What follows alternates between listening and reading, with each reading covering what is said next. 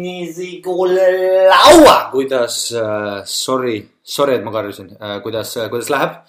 tere tulemast äh, jälle kuulama äh, järjekordset osa Ari-Mati Mustoneni podcast'ist äh,. seekord on mul külas Rasmus Miller ja Martin Ürisalu, neil on sihuke väike gurmee õllede müügi ja maale sisse to-, ma, maale toomine, okei okay,, ma olen, ma olen kõndiv perseauk, ma tean, ma tean seda ma ütlen kogu aeg valesid sõnu, ma segan juttudele vahele, ma olen suht idioot, aga ma proovin, ma proovin. ma proovin seda podcast'i normaalselt teha, see on tasuta, nii et ärge vinguge või no vinguge tähendab või ja siis ma proovin ennast parandada uh,. ma olen neid äh, viimaseid podcast'e kuulanud ka ja ma tean, et ma segan inimestele vahele. ja see on see, et mu enda peas on see, et okei okay,, ma tahan diskussiooni aretada, dialoogi põnevaks muuta, võib-olla kuulajatele aru saadaks midagi teha ja siis, aga kui ma pärast kuulan seda, ma olen sihuke, ma ikka suht segasin kogu aeg vahele ma tegelen sellega, sorry, ma proovin. Äh, heliga tegelen samuti, siin podcast'is on paar probleemi, mis oli, oli, et äh, Rasmus Miller on natukene vaikne alguses, hiljem ma panin, sain mikrofoni natuke paremaks talle. et kuigi me soundcheck'i tegime ära, siis midagi läks ikkagi valesti. Äh, kümnendal minutil hakib korraks podcast ära, sest mu arvuti jooksis kokku, aga me naasisime kohe teema juurde, loodan, et see ei eri aga jah, neil on sihuke äh, vinge projekt, me proovisime nüüd siin podcast'is erinevad õllesed, mille pildid ma panen kindlasti ülesse äh,. et see oli meeletult lahe neid tulla, aga nautige podcast'i, davai, tšau. kaks tuhat neli olin Voronežis, ülikoolis seal ühe semestri ja siis äh, oli selline situatsioon, et me hakkasime nagu ennem jõule ära tulema, eks ju. yeah. ja siis äh, äh, asjad jäid nagu sinna ühikutuppa ja siis äh, panime ukse kinni aga võti jäi sisse nagu, läks lukku ja rongini oli aega mingi kuradi, ma ei tea, kolmveerand tundi või mm -hmm. Moskvasse saada nagu. jah, mis tegid? ja siis meil oli seal kuradi mingisugune koristaja või mingisugune kojamees, noh, kes oli mingi joodikaga vend oli mingi kahest Tšetšeenia sõjast läbi käinud, nagu kutsusime sihikuks kutsusime sihikuks. päris snaiper nagu. ongi nii või, mingi lihtsalt parmas või? mulle meeldib see, kuidas generatsiooniti tihtipeale juhtub niimoodi, et ei nüüd ta on parm, ennem oli tapamasin, mingi kuradi konkreetne kuradi roki kõndis ring. ja siis me nagu, siis see vend noh, ma helistasin alla ja noh, muidugi seal ei ole sihukest asja, et sul on nagu mingi ühikavõtmed, et umbes selle peale võti vaata, et võtad varuvõtme nagu ja siis tuled teed ukse lahti, onju. Ja siis see vend tuli mingi, oota, siis võttis mingi suvalise võtme nagu, pani sinna sisse nagu ja siis mingi tiha, tiha. siis me hakkas keerama nagu, tunnetama seda vaibi seal, siis keeras lihtsalt ukse mingi suvalise metallitükiga lahti nagu, ütles, et okei okay,, võtke asjad. ja mõtle, see vend oli lihtsalt mingi kodutu ja ta umbes. ei no ta elas seal ühikas jah. ja, aga noh, nagu aga talle meeldisid need, äh, meil olid mingid seal mingi posu, mingid lääne ajakirju lihtsalt kuskilt saadud, vaata noh, ringi sõitsimist sealt, võib ajakirjad võtta, siis ma ütlesin, et jaa, võta need ajakirjad täiesti vutsis jaa, aga mõtle et see on nagu konkreetselt mingid vennad kuskil kõrbes elavad nagu Skyneti ajastus, kus nagu noh, meie vaatasime filmidest nagu seda, kus mingi masin tuli sul akna juurde, skännis toa läbi, vaata ja siis oli mingi. ja siis terve su mingi perekond lendas õhku, vaata mingid vennad ongi lihtsalt joovad õlut, mida sa teed selle vastu, vaata kui kõrge et nad straigivad ka, sa oled mingi. kuule, mis asi seal taevas on? ma ei tea ja siis järsku mingi. käib mingi räige litt lihtsalt. sihuke asi tuleb lihtsalt läbi. ja siis kuskil mingi ülekaaluline tüüp on vaata kuskil Virginias sööb krõpsu vaata. samal ajal näeb sind vaata sealt mingi these motherfuckers don't know. arvutimäng, siis tuleb mingi kakskümmend XP punkti achievement unlocked vaata, cold blooded assassin. Xbox'is vaata, Kinectis saad mingi boonuse see on nii hull ja oled näinud neid kontrollereid, mis neil droonidel on, nagu mis nendel USA yeah. nendel on, nagu ongi nagu gamepad'id ju. ja see on nii haige, et sul on mingisugune, mingi noor neljateistaastane ja siis äh, ma lugesin ühe psühholoogi seda äh, mingit Wice'ile kirjutas väikse artikli. tervet läbi ei lugenud, aga seal oli üks osa sellest, kuidas äh, droonirünnakutelt äh, inim-, kes on droonidega töötanud, on ju, läbi arvutite äh,, siis nendel on tugevam PTSD nagu post-traumatic stress disorder kui nendest, kes tulid sõjast.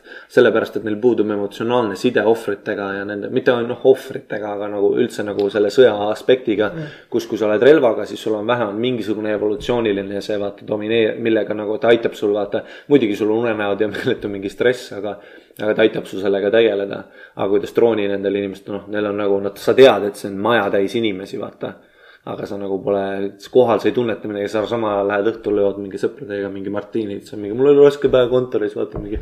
Cosmo, kirjutan Cosmo seda uut kaanti ja seal mingi tahtsid mult midagi muuta. kuidas sul päev läks, Martin, sa oled mingi no täna kakskümmend seitse confirmed kill'i noh, üheksa võib-olla olid seal mingid lapsed, aga noh, selles mõttes, et üks nendest seal räägid niimoodi, vaata lihtsalt null emotsionaalset sidet sellega, mis sa teed. haige mõelda, et jah, tehnoloogia on nagu siia, sealmaal juba, kus sõda ongi sihuke, kujutad ette, varsti ongi niimoodi ja siis see artikkel rääkis, kuidas PTSD kõige vähem on Navy Sealidel ja Green Bereidel, kuna nad on nii nagu unit. Äh, et kui nendel on kambas on kellegi, kellel tekib mingisugune probleem, emotsionaalne side, vaata missioonide asjadega. siis nad mingi kõik group terapies istuvad maha ja räägivad sellest ja õige. ühel tüübil, kui ühel tüübil on lahutus, siis nad istuvad ka enne missiooni maha ja räägivad, mis tunne sul see. kujuta ette, mingid suured Navy Sealid tatokatega kuskil ringis mingi. Tell me how you feel, Mark. siis ta on mingi I can't take this anymore, man ja siis räägivad tunnetest, joovad mingi latesid asju. Alright, let's go shoot some motherfucker ja siis läheb kuradi kuskile missioonile. vot, räägime õlledest või? räägime. um,. kuidas te nagu naljakas on, kuidas um,, kuidas vahepeal on niimoodi, vaata me sinuga ei näinud mingi hästi pikka aega onju. ja siis on naljakas, kui näed kedagi nagu üle hästi-hästi pika aja ja ta nagu, ma ei teadnud üldse, millega sa tegeled, vaata, ma ei teadnud, sa sihuke, siis sa oled järsku mingi, hakkame õllesid importima, siis ma what? et the left turn that takes, vaata. kuidas, kuidas te, kuidas te üldse mõlemad, no jah, me ja ma käisin sinu sellel, olin noh õega vaata, kus oli ühe sünnipäev, see koolitus, see oli nagu väga lahe. ja see oli nagu ja ma mäletan, kui sa seda koolitust tegid, siis ma nagu vaatasin, kuidas sa rääkisid ja olin sihuke, mulle hullult meeldib, kui inimesed nagu, sa olid nagu niimoodi, et kui keegi küsis sult küsimuse sa olid reaalselt nagu, kas te mäletate keskkoolis neid õpetajaid, vaata enamus õpetajad on niimoodi, et nad teevad juba mingit tööd, mis on korduv, on ju, ja neile võib-olla ei meeldi see mm. -hmm. ja siis nad on lihtsalt mingisugune proktor, mis ta räägib ja see midagi ei ole. aga siis tihtipeale oli üks mingi noorem motherfucker, kes oli lihtsalt rääkis, meil oli ühiskonnaõpetaja, kes oli siuke, ärge õpikuid välja võtkegi, hakkas lihtsalt rääkima mingi asju, mis läbi ajaloo juhtunud on. ja nagu ajaloost rääkis ka ühiskonnatunni, et kuidas nagu kõik Rooma mingi impeerium kokku valitses ja värki. ja siis sa oled mingi what the fuck, ta rääkis sellest nagu, sest teda huvitas see ja siis ma mäletan, kui sa rääkisid mulle samamoodi oli nagu vaadata, et kurat, et ülilahe, kui nagu sind reaalselt huvitab see nagu asi, mida sa teed ja see, kuidas sa räägid, et sa nagu. et noh, on neid inimesi küll, kes tegelevad asjadega, mis neile meeldib, aga sa olid ikka nagu selline, et sul mingi silmad särasid, sa olid siuke, aa jaa, siis on see õlu veel seal ja siis ma nagu kuulasin, siis ma mõtlesin, et. et selle tüübiga oleks huvitav podcast'i teha, kuidas teil nagu huvi üldse nagu õllega ja sellega tekkis? Ja sellega. no mingi väga kaugele tagasi minna, siis ma arvan, et siis, kui äh, tädi kolis Belgiasse, ma arvan. aa, okei. sinna tööle ja siis nagu. Straight to the source põhimõtteliselt. no mingi hetk nagu lihtsalt, et aa, et kas te seda õlut olete proovinud ja seda õlut olete proovinud ja siis mingi paar aastat oli sihuke noh, lihtsalt see, et vaatasid mingi huvitava nagu välimusega mingi huvitav sort, noh, et davai, et proovime noh mm. -hmm. aga mingi pilti ei teinud, maitsetest midagi nagu ei kirjutanud või lihtsalt noh, ma ei tea, kuskil sellises paremas pubis mm, -hmm. kus nagu oli saada, noh siis mingi proovisid. aga eelmine aasta, kaks jaanipäeva ajal, siis ma olin juba noh, mingi Eestis olid ka juba siis nagu craft brewery'd olemas, noh Põhjal oli esimene yeah.. ja siis ma vaatasin Facebooki postitust, et okei okay,, et, et väga piiratud koguses tulevad mingid noh, mingid barrel aged õlled välja, noh, et mis okay., mis tähendab seda, et sul on nagu õlle pannakse mingisugusesse teise napsuvaati nii-öelda küpsema, on ju, et ta omandab mingeid lisamaitsed ja siis see on, säilib hästi kaua ja sealt tuleb nagu palju rohkem maitsenüansse kui tavalisest õllest. okay. ja no siis ma lasin sõbrannal lihtsalt täiesti lambist, noh, ma olin kuradi maal, middle of nowhere, on ju Mm -hmm. noh, ma ei saanud ju kuskile poodi minna, no jaanipäeval ma ei hakka mingi Pärnusse või Tallinnasse sõitma, et seda kätte saada yeah., siis ma täiesti juhuslikult kirjutasin oma sõbrannale, kes pidi sealt jaanipäevalt läbi tulema, et kuule, et by the way, et sa oled Pärnus, et mine sealt poest läbi, et ma näen, et nad on täna lahti veel. ja võta mulle see, see, see, see. ja siis ta käiski läbi. aga miks sul see huvi siis oli üldse, lihtsalt tahtsid nagu, kas sa tahtsid maitset lugeda või tahtsid lihtsalt seda mõtet, et oh my god. alguses ma tahtsin nagu proovida neid okay.. aga siis ma sain ja siis ma mingi hetk sain aru, et neid kuradi fucking pudeleid tehti nagu mingi üheksasada tükki nagu noh, terve maailma peale nagu. aa, okei okay., ja sulle meeldis see mõte nagu jah? ja siis ma mõtlesin, et okei okay,, aga et teeks nii, et nagu nüüd, et need haruldasemad asjad nagu noh, paneks keldrisse seisma ja nagu hakkaks koguma, et see on päris hea item nagu, et noh, millest nagu õllekeldrit alustada. et noh, davai. ja siis hakkasin vaatama, et okei okay,, et vaatasin mingi õlleplogisid juba ja mis on Eestis, neid on mingi kaks tükki, üks on Cambriinuse oma noh. Cambriinus on teinud arvustusi umbes mingi üle kahe tuhande õlle kohta, ma arvan. okei okay loetakse nagu üheks suureks autoriteediks, noh, ta on ka muidugi ja siis äh, hakkasin mingeid Eesti asju proovima, panema, mõtlesin, et noh, et võiks neid nagu hoida. endal noh, lihtsalt, et oleks kodus kogu aeg head õlut. okei. ja siis alguses oli nagu mingi baarikapis oli mingi viiskümmend pudelit või, noh okay. nipet-näpet kõikus, noh, mõned maitsesid ära ja siis Mitu aastat tagasi see oli? see oli nüüd eelmine aasta. okei, ja siis ma jõudsin talveks nagu sinnamaale, kus ma tellisin mingi netilehekülgedelt oli võimalus nagu välismaistest netilehekülgedelt, kus siis on nagu mingid Ameerika Ühendriikide haruldased, haruldased pudelid ja mingid äh, Belgia sellised asjad, mida siinmaal ei liigu ja noh, hakkasin mm -hmm. uurima. ja siis detsembris tekkis mõte, et kurat, et äh, miks Aa, nagu see- noh, see oli huvitav, kui sa rääkisid sellest, et, et et kuidas õllega siis ainult ei käi kaasas nagu noh, see ma konkreetne tädipoeg joomine maitseb nagu rituaalid. et siis vanematel nagu mingi flaami aegadel et noh, mis oli kuusteist, seitseteist mingi sajand, nagu pildid noh, Ku- kui tagasi läheb üldse mingi õlleks noh, Ma ei tea, mis toimub. Mhm. sisuliselt kogu see teema toimus detsembri lõpp, jaanuar, jaanuari lõpuks oli meil kokku lepitud, et kolmteist veebruar me sõidame Belgiasse kümneks päevaks, siis me olime juba nende pruulikodadega rääkinud, et me oleme juba kohal. Et me tuleme juba rääkima teiega. Ja see trip oli nagu selles mõttes success, et noh, põhimõtteliselt mitte keegi ei andnud meile nagu eitavat vastust. okei, ja see näitab seda, et selles business'is nagu vaat nagu näost näost kontakt. ja meie jaoks oli see oluline, sellepärast et meie suhtleme ainult otse pruulikodadega, mitte me ei lähe nagu wholesaleri ja ütleme, et davai, et kuule, et me võtame süda, süda, süda.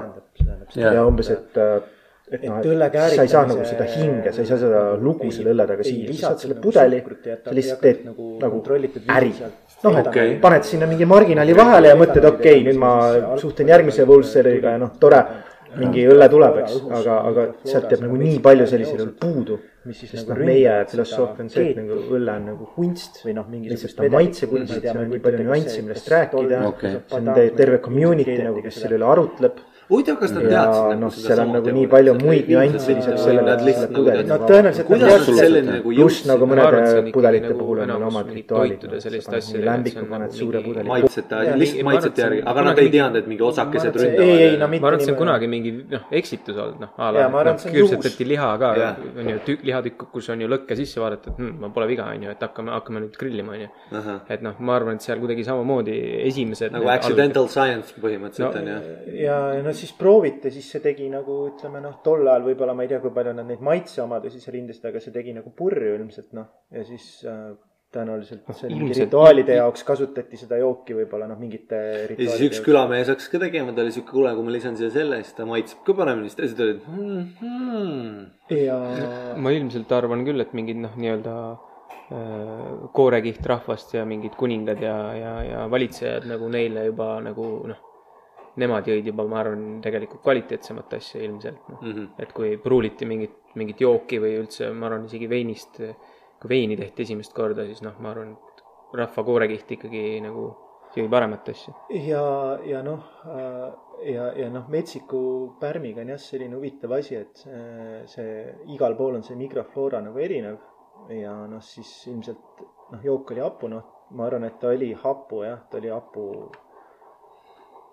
Ma ei kujuta ette, mis ajani siis, aga noh, ma arvan, et kontrollitud pruuliti õlut noh, mingisugune keskajal, võib-olla natuke varem, noh, mingi aasta tuhat umbes. okei, aga ja siis sisuliselt see tehnoloogia on suht sama ikka noh, siiamaani noh, nagu ta kõik see Äh, värk et. äh, kui nüüd lämbikute juurde minna, siis äh, võib-olla noh, rääkida seda tehnoloogiat, et see on puhas käsitöö. traditsiooniliste lämbikute puhul on pruulimisperiood on, on oktoobrist äh, maksimaalselt aprillini. miks, sellepärast et äh, selle traditsioonilisel viisil valmistamiseks on tarvis külma ilma, kuni kaheksa kraadi sooja ja see on sellepärast, et äh, see pärm, pärmieosed, mis siis seda keetu, õllekeetu nii-öelda mash'i ründavad seal, selles basseinis, seda nimetatakse cool ship'iks, see on kuskil tavaliselt pruulikodades pööningul, seal on aknad lahti. siis, et see pärm seal liialt ei leviks, et ta teeks nagu selle oma töö ära, ehk et mm -hmm. ta Mhm. paneks selle etanooli tekkimise seal tööle, aga et ta nagu liialt äh, ei leviks okei, ja ta annab selle vajaliku maitseomaduse teatud aja jooksul ära ja siis pannakse ta laagerduma tammevaatidesse.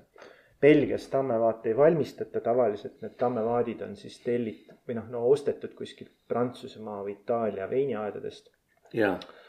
Et äh, nende eesmärk tegelikult et need, mis on ära kasutatud juba uh,. Jack Daniels ja Bacardi tegid sama asja, ma vaatasin National Geographicus, kus Bacardi ostis Jack Danielsit nende neid vaate, mis on kasutatud Aga- juba, kui neil on mingi asi juurde, mingi aga, aga siin on kaks erinevust, et, et kui nemad ostavad vaate, siis nemad tahavad saada sinna lihtsalt seda tammist puidunüanssi juurde. Okei, et nemad tegelikult need vaadid puhastatakse väävliga ehk et sinna läheb väävl sisse, ta hävitab kõik ära, mis seal olnud on. Muidugi äh, mingisugused nüansid sinna jäävad, aga, aga noh, seda spetsiaalselt äh, on siis kaks asja, et üks on lihtsalt see, et on vaja seda tammevaati kui sellist. teine asi on siis see, et sa tahad veel mingeid maitsenüansse rõhutada. ehk et lämbiku puhul need vaadid puhastatakse ära. ta läheb sinna, see, see, see keet läheb sinna vaati küpsema. Äh, s- ja, ja, ja siis ühesõnaga ta seisab äh, ütleme üks aasta, kaks aastat, kolm aastat, maksimaalselt neli aastat. ja siis äh, nende segust ühe, ühe ühe, kahe, kolm, tavaliselt traditsiooniliselt on ühe, kahe ja kolmeaastasest lämbikust okei, tehakse siis see göös, mis on siis ilma puuvilja või mis tahes marjade lisanduseta klassikaline selline lämbikõlle tüüp göös. Mhm. on ka olemas Saksamaal koose, aga koose on sihuke, see tuleb Saksa kloostritest, kus oli mäestikus oli soolasem vesi, siis tehti sellist heledat hapuõlut, mis soolakat sellist äh, õlut, aga see on göös. et äh, seal on nagu kaks vahet, et see saksa stiil oli vahepeal välja surnud, aga kuna nüüd on hapuõllede nagu selline sour, sour beer'ide nagu kuldajastu tagasi, inimesed tahavad rohkem nagu sihukest hapukat värskust, sihukest teravust sinna, siis äh, okei. siis. kas see tuleb sellest, et keskmine lihtsalt nagu maitse nagu meel areneb lihtsalt selle võrra, et. jaa, sellepärast, jaa, sellepärast, et. noh, kui sa ütleme, jõuad käsitõlledeni, siis mingil hetkel sa jõuad lõpuks lämbikuteni. okei, sest see lämbikud nõuavad sellist head maitse nagu tundmist, ta on nagu vein. Sellest hapust nagu välja tuua mingisuguseid maitsenüansse, see nõuab, et sa oled varem ikkagi mingisuguseid teisi, vähe erilisemaid õllesid küll nagu tavaõllele lähemal olevat äh, tüüpe nagu proovinud, stiile proovinud, onju. aga mm. -hmm. nagu mingi hetk nagu siis võib-olla jõuad lämbikuni, siis ohoo, et kas see on õlle. pigem mm. -hmm. nagu võiks öelda, et noh, paljud ütlevad, et ta on nagu siider või vein, aga Ja, tegelikult ta on ikkagi, valmistusmeetod on nagu õllel. et noh, tavaliselt lämbik, sihuke traditsiooniline keskmine lämbik, noh, see on kuuskümmend viis protsenti odalinnaseid, see on siis idandatud äh,, idandatud äh, neid seemneid. ja, ja siis kolmkümmend viis protsenti nisulinnaseid, Mhm. sellest tehakse see keet, on ju. ja siis edasine on kõik see, millest ma juba varem rääkisin, kuidas siis äh, läheb sinna coolship'i ja siis seal on mets-, metsikupermioosed, aga seal on üks nüanss. jälle, et äh, lämbikuks äh, saab õllet nimetada siis, kui ta on tehtud sealsamas viiesaja ruutkilomeetrisel alal, mis on ümber Brüsseli. nagu šampanjaga on ja siis, okei, et, et, et seal on see mikrofloora nagu selline, mis siis võimaldab teha sellist lämbikut, nagu on äh, nendes pudelites. ja seda kuskil mujal siis nagu simuleerida ei saa. äh,. saab simuleerida, aga see mikrofloora, no USA-s tehakse ka. ja, ja noh, metsiku pärmiga tegelikult kääritatakse õlut küll, aga ja. siis ta on lihtsalt nimetatakse, ütleme olenevalt siis äh, sellest. aga kas muidu maitset tunneb erinevust või, või see on ainult äh, nagu paberis kirjas, tähendab ütleme ütleme niimoodi, et neid maitseomadused äh, on sarnased, Mm -hmm. aga sellist komplekssust ja sellist ähm, ütleme sellist funk'i ja kõike seda nagu äh, saab ikkagi sellest õigest. ehk siis nagu spetsialist ikka tunneb ära või? Tõenäoliselt ta võib tunda ära jah Okei. et, et, et, et noh, pimeteistingus muidugi ma ei ole nagu teinud, sest noh, ütleme need USA-s toodetavad asjad Jaa., need on nagu ei ole, ei ole siinmail nagu väga kättesaadavad Okei. et neid peab mingi spetsiaalselt tellima, neid tõenäoliselt tehakse nii väikestes kogustes, et noh, see on veits lootusetu. okei okay., see, see maitsete asi on huvitav, et kui sa mõtled, et, et kuidas inimesed ei tunne, ma vaatasin ühte videot, kus üks tüüp pani kolmkümmend pitsi viina, blind tasting, double blind, vaata, et ta ei tea toodet, on ju, ja ta ei tea, milline, kus või noh, järjestus on sassis, ehk siis kõik, ta ei tea mitte midagi, ta lihtsalt maitseb ja järjestab filterduse taseme järgi ja ta vist kolmekümnest pani kakskümmend üheksa, ma ei tea, ühega pani puusse, mis tehti meelega, umbes seal midagi lisati või. see oli niimoodi, et võeti viini siis seda filterdati veel, et teda sassi ajada nagu. Ehk siis originaal sellest midagi Sest- ja, ja nagu hull, ulme on mõelda, et noh, nii ongi nagu, et kuidas inimesed on nagu. mäletan, ma käisin kunagi Kristjan Marquis, kes on äh, see Jah. äh, veinitüüp, veinitüüp.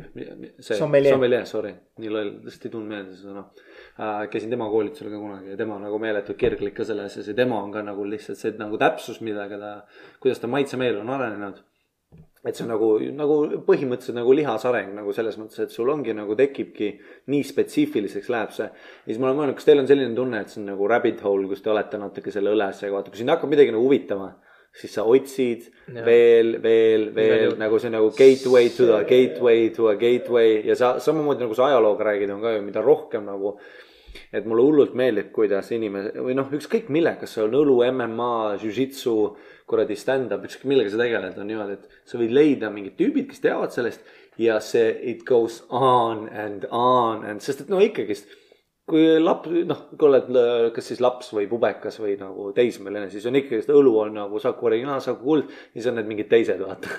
see ongi su terve maailm ja siis sa hakkad nagu kuulama, oled lihtsalt nagu kõik see spetsiifika, asjad nagu, et sa räägid nagu USA-s on õllud, mida sa ei saa ja värk ja. et kas nendeks sa peaksid kohale USA-sse minema, et saada neid või? Äh, mitmete selliste väga hinnatud asjade puhul peaks minema kohale. näiteks okay. üks on äh, Russian River Brewery, mis äh, teeb nagu noh. Reitberi järgi, mis on siis üks tuntumaid õlle hindamisplatvorme. oh, Rate Beer on see tüüp, kes elab Eestis on ju? Reitberis on jah, see Fat Phil on, kes. ja, ja Fat Phil, kes ei ole fat. ma vaatasin mingit. intervjuud temaga, ma olin siuke, ei, don't do this rapper shit. tema on Eestis ära, noh, ütleme jah, ta on ennast märkinud eest, eestlaseks, et noh, sinna ütleme Reitberi, et, et ta on ära proovinud üle kolmeteist tuhande õlle praeguseks, et äh,. ta ütles ühes intervjuus, et ta proovis äh,, ta proovis kuussada õlut see aasta ja siis ma olin siuke, et põenemine mina olen, mina olen sel aastal ära proovinud viissada kolmkümmend üheksa erinevat õlut. juba ma olen kuskil, no ma olen kolmesaja juures. Viissada kolmkümmend üheksa, nii spetsiifilistes arvudes olete no ma näen Reitberi statistikat, ma just lihtsalt pulli pärast vaatasin, et kui palju ma see aasta nagu proovinud olen. aa, sa täidad seal mingi ma asja. kirjutan ju arvustuse iga õlle kohta, mida ma proovin, et noh, üldiselt ma tean väga hästi, mida õige. ma olen proovinud ja mida ma ei ole proovinud. ja see on nii huvitav nagu, et sa nagu kirjutad, kui pikk arvustus on keskmine? no ma arvan, et see on mingi kolm, neli, viis lauset, mõne õlle okay. puhul seitse-kaheksa lauset. Ilmselt võiks, kui väga pühenduda, siis võiks ka mingi pool lehte kirjutada nagu õllest äh, erinevast, eks ju, et, et noh mm. -hmm. see on lihtsalt see küsimus, et, et kas sind jääb nagu mingisugused maitsenüansid seal nagu vaevama, et sa pead arutlema nagu selle üle, et noh, et, et kas ta ikkagi on ta siis nagu nii tasakaalus ja kuidas see suutunne. ja sa tahad nagu võimalikult täpselt seda panna, onju. jaa, noh et ikka, kas, kas see on nagu personal challenge või see on pigem see, et nagu, et, et, et, et nagu sa tahad, et teised, kui loevad seda, siis sa oled nagu I know my shit, noh. Äh, ma arvan, et see on mõlemat okay., aga, aga ma arvan, et, et noh, enam ei tasu sinna kirjutada, et noh, et tipa kohta, et, et, et noh, fruity aroma. Ja, ja, ja. Hopi, hopi beer, mingi too hoppy for me, noh, ma ei tea, see ei ole nagu see, et ikkagi võiks välja tuua, et okei okay,, et kas ta siis nagu äh, on nagu, mis lõhnad seal on, et kas ta nagu mango, on ta ananass, on ta natuke banaanine, on ta nagu mandariinid, apelsinid, on ta mingid terav tsitrus, on seal nagu happelisust äh, noh, kuidas ta välja näeb, et kas ta on nagu mingi hägune või on ta nagu selge kollane, oranžikas. Okei. noh, karbonisatsioon on ju, jah, et kas. kõik, kõik nagu, no isegi alates sellest noh, pudelikujundus, label.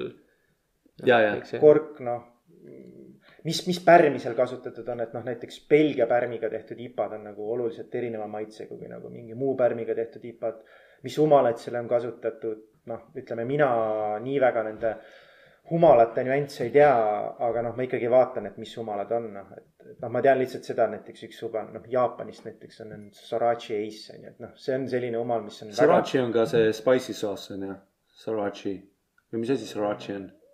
kas see on mingi, Srirachi on üks nagu vürtsikas kastega väga jaapanis. võimalik see on jah mingi, mingi nimi seal. jah, aga, aga tal on selline hästi spetsiifiline maitse, kui seda humalat õlle tegemisel kasutatakse, siis mm. -hmm. siis äh, noh, kui seda nagu üle doseerida sinna, siis tekib selline hästi spetsiifiline maitse, mis ütleme, võib, võib nagu õlle ära rikkuda.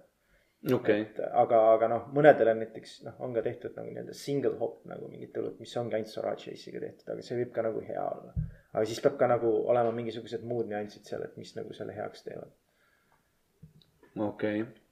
ja noh, neid humalasorte on ka nii palju ja praegu ongi maailmas tegelikult ka humalakriis, et mingisugused humalad on nagu vähem kättesaadavad, et noh, meie pruulikohad. humalakriis, see on siuke white people uh, world asi jälle No- humalakriis ei. no point on lihtsalt selles, et osasi häid humalasorte, noh näiteks suurem osa humalat, ütleme sellist hästi kvaliteet, kvaliteetset humalat äh, kasvatatakse Uus-Meremaal ja, ja USA-s. okei, sest seal on nagu äh, noh, klimaatilised tingimused ja ütleme, loodus on selline, mis nagu võimaldab seda seal nagu kasvatada.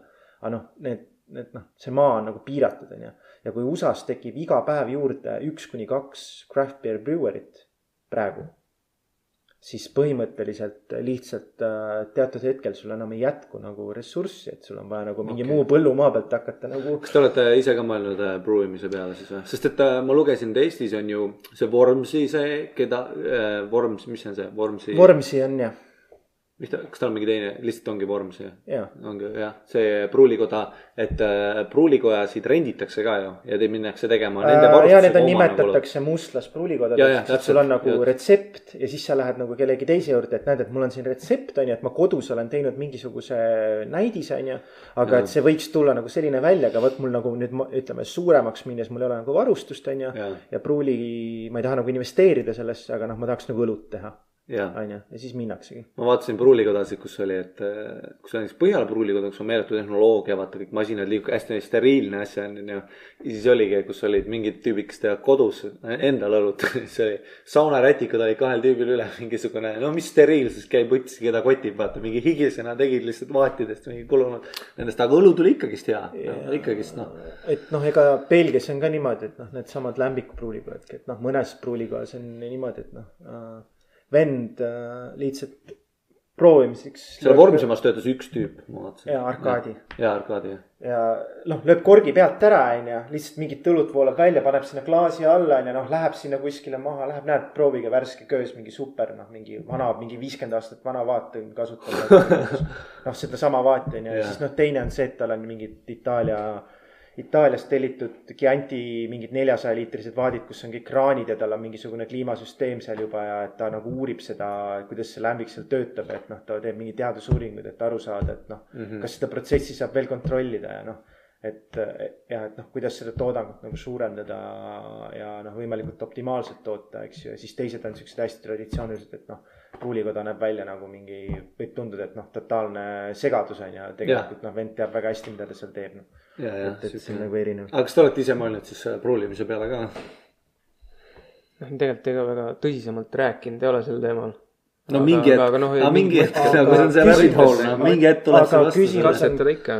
aga noh, me arvatavasti katsetaks küll, aga nüüd on siin see küsimus, et selleks on vaja ikkagi leida nagu ka aega ja teine asi on see, et, et noh, ilmselt ma ei kujuta ette, praegu on ikkagi see käside pruulikodade arv Eestis juba selline, et sa pead tegema midagi väga head, et kuskile jõuda. Mhm, ja kui me räägime siin näiteks äh, Põhjalast, Tankerist, Pühastest, võib-olla mitmetest siin veel, on ju, siis nad teevad, nendel on üks-kaks, isegi võib-olla kolm, võib-olla mõnel neli asja, mis tegelikult on maailmataseme õlle.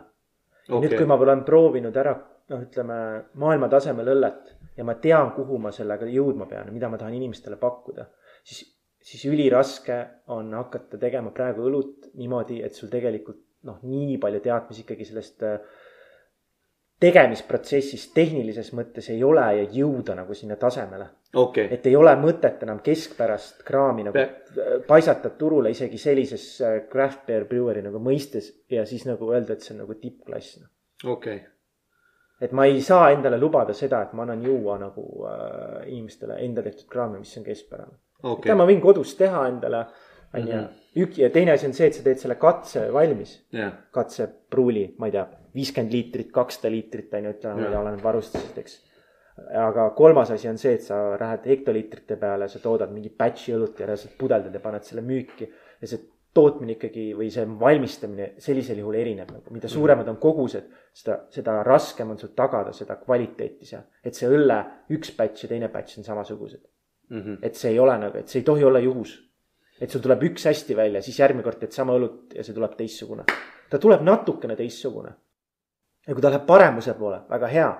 aga kas ta läheb paremuse poole, okei, see on nagu küsimus. rabbit hole. siin on see ka, et vist, et äh, kas äkki Silver Kalamaja pruulikojast rääkis, et, et noh, mustlaspruulikodade puhul, et teed kodus selle sada liitrit või viiskümmend liitrit valmis, on ju mm, -hmm. selle retsepti, tuleb super hea jook, on ju.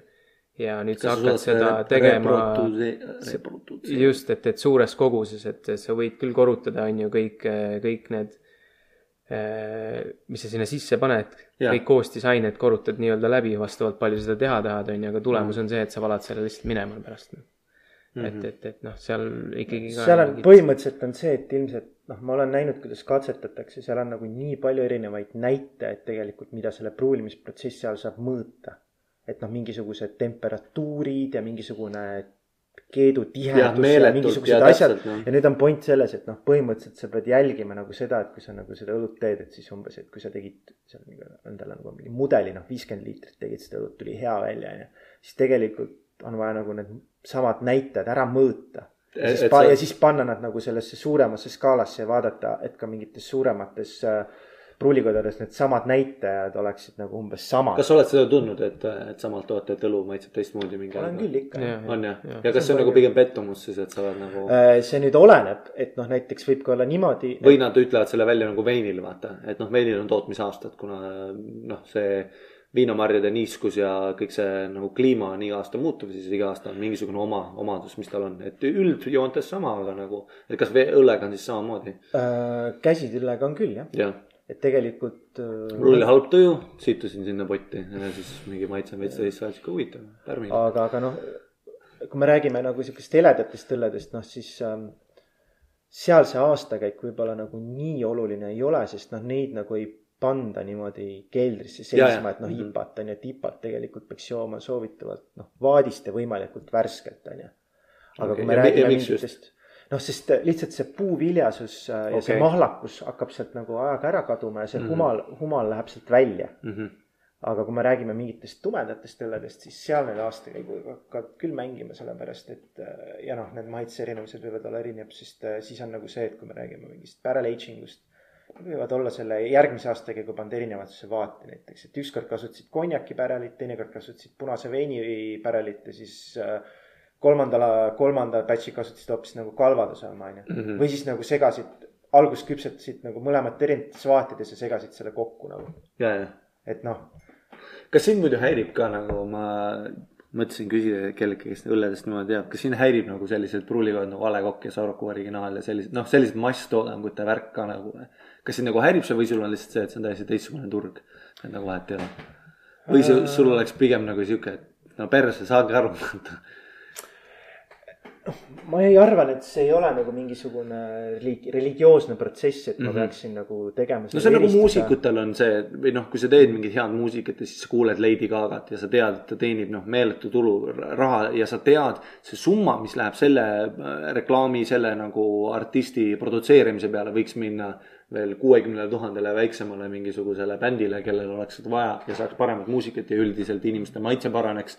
ja üldse noh, nii-öelda meie tsivilisatsiooni ja teeks siis nagu level up'i, et kas sul on seda nagu ma mõtlesin no selle. võib-olla, võib-olla mul on ainuke koht, mis mind nagu häiris, noh, sellel aastal oli see, et noh, kuna me käisime ka ühes kuulsamas ainukeses Brüsseli lämbiku, traditsioonilises lämbiku pruulikojas, mis teeb nagu kantilooni pruulikojas, mis teeb põhimõtteliselt seda õlut meetodil tuhat üheksasada ehk siis täpselt samamoodi nagu tehti seda kahekümnenda sajandi alguses täpselt samamoodi nad teevad seda õlut ka praegu, ehk et kõik käib käsitsi. kõik asjad on seal põhimõtteliselt vanad, see pruulikoda näeb, ta ongi sisuliselt pruulikoda muuseum. kui pruulimisperioodi ei ole, siis inimesed saavad käia vaatamas seal ringi, seal on aga ta on nagu aktiivne muuseum. ja see on aktiivne pruulikoda mm.. ja selle omanik on, see, see pruulikoda on kuulunud juba neli põlvkonda või viis põlvkonda ühele samale perekonnale. ja asutaja oli Paul Cantillon ja nüüd on siis tema järeltulija, ma ei tea siis neljas põlv vist on Jean Van Roy. ja noh, ma nägin ka tema isa seal, kes oli siis ennem pruulmeister, peapruulmeister yeah.. rääkisime juttu ja, ja mis mind nagu häiris, oli see, et A Le Coq noh, tõi välja oma selle purgikriigi, eks ju ja, okei ja, siis, ja siis nad on teinud nagu reklaami äh,, mis on ka näha, kus on siis äh,, et, et et see A Le Coq'i peapruulmeister noh, käis nii-öelda kriigisaladusi õppimas nagu Cantilloonis onju. noh, ja, ja noh, põhimõtteliselt seal ei ole mitte mingisuguseid saladusi õppimas, sellepärast et noh, seda ei müü nagu maha, sest kui sa selle noh, vabandust väljendust, kui sa selle purgi nagu lahti teed, noh siis noh, kriigist on see asi nagu ikkagi väga-väga kaugel, parimagi tahtmises, isegi kui me räägime mittetraditsiooniliselt Jah. tehtud lämbikust, siis noh, ma nüüd ei tea, kui palju, noh, sinna lisati kirsimahla. nojah, tegelikult ütleme mõned siuksed äh, äh, mittetraditsioonilise lämbiku valmistajad lisavad ka nagu kirsimahla onju, aga noh, siis jah, noh, see ei ole ikka päris see ja, ja noh, ikka see, mis nagu ütleme sellest nii-öelda suurest torust tuleb, noh, ta ei, ei mängi seda välja. et seal öelda, et noh, mingid saladused, noh, tegelikult sellest, noh, see on puhas kommerts, no ma saan aru, see on nagu äri, on ju. aga kas sa arvad, et see tuleb sellest, et Eesti nagu, et nad mõistavad, ma vaatasin selle Fat Philly äh,, ta rääkis ühes intervjuus, kuidas äh,, et ta tunneb, kuidas Eesti on muutumas nagu õlleriigiks, et vaata, kuna siin on nii väike turg, siis kui sa midagi teed siin ja sa teed seda hästi, siis terve riik nagu teab sellest mm. -hmm. ja, ja kas sa arvad, et see tuleneb sellest, et need suurfirmad tunnevad selle survet Muidugi, ja nad on kindlasti, see, et me tahame ka oma osa, aga noh, nagu üldiselt me teeme ikka Äh, seda nagu. Te, noh, tea, sest kui me näeme ju tegelikult kõikidel pruulikodadel, noh, A Le Coq Saku, nad on hakanud tegema nii-öelda massproduktsioonis nii-öelda rohkem humaldatud õllesid, spetsiaalretsepte, eks ju. aga, aga mis on nüüd äh, seal vahe, et noh, esiteks nii suurte koguste pealt mm, noh, ta tuleb ikkagi samast torust ja, ja, ja ja, ja absoluutselt, ja, ja noh, teine asi on see, et, et mõni asi tuleb nagu paremini välja, no ma panin ka seal A Le Coq'i ühele sellele, mis ta oli, ma ei tea, American Pale Ale. ta oli päris joodav. aga, aga noh, mingisugused maitsenüansid, mingisugune sihuke natukene sihuke sünteetiline, sünteetiline maitse natukene häiris ja siis ütleme, see natukene sihuke vesine ikkagi keha sellel õllel on ju, et ta ei kanna seda noh, ütleme välja nagu noh, craft'ina on ju, et noh ta ikkagi ei kanna seda välja, jah, ta oli joodav ja tegelikult ega noh, mina proovin ka noh, ma joon mõnikord ka Aleksandrit noh, on ju, vahepeal, eks ju, võtan mm -hmm. sauna on ju. aga, aga noh, surve tuleb sealt jah, et kui me räägime praegusest nagu craft beer turust, noh, ma ütleme, kui me räägime. Tallinn Craft Beer Week, sellised. ja, ja noh, et, et ütleme, see turg on niimoodi, et noh, kui kunagi oli nagu mingi võib-olla üks protsent see nagu koguturust, siis no nüüd ta on kindlasti juba kaks protsenti on ju. noh, meie näeme, et see võiks olla nagu vabalt viis protsenti ja me näeme ka seda, et tegelikult Eestis peaks olema selline asi nagu õlleturism, sellepärast Jah. et need äh, craft beer brewerid peaksid tegema oma nagu tasting room'id siia. ja ma arvan, et rohkem nagu välismaalasi just selle noh, craft beer'i pärast nagu siia meelitama mm, -hmm. et see on nagu ülioluline, ülioluline nagu turismivaldkond tegelikult ka. et, et noh, kui me teeme ikkagi maailmatasemel õlut, siis äh, inimesed võiksid ka siia nagu tulla maitsma.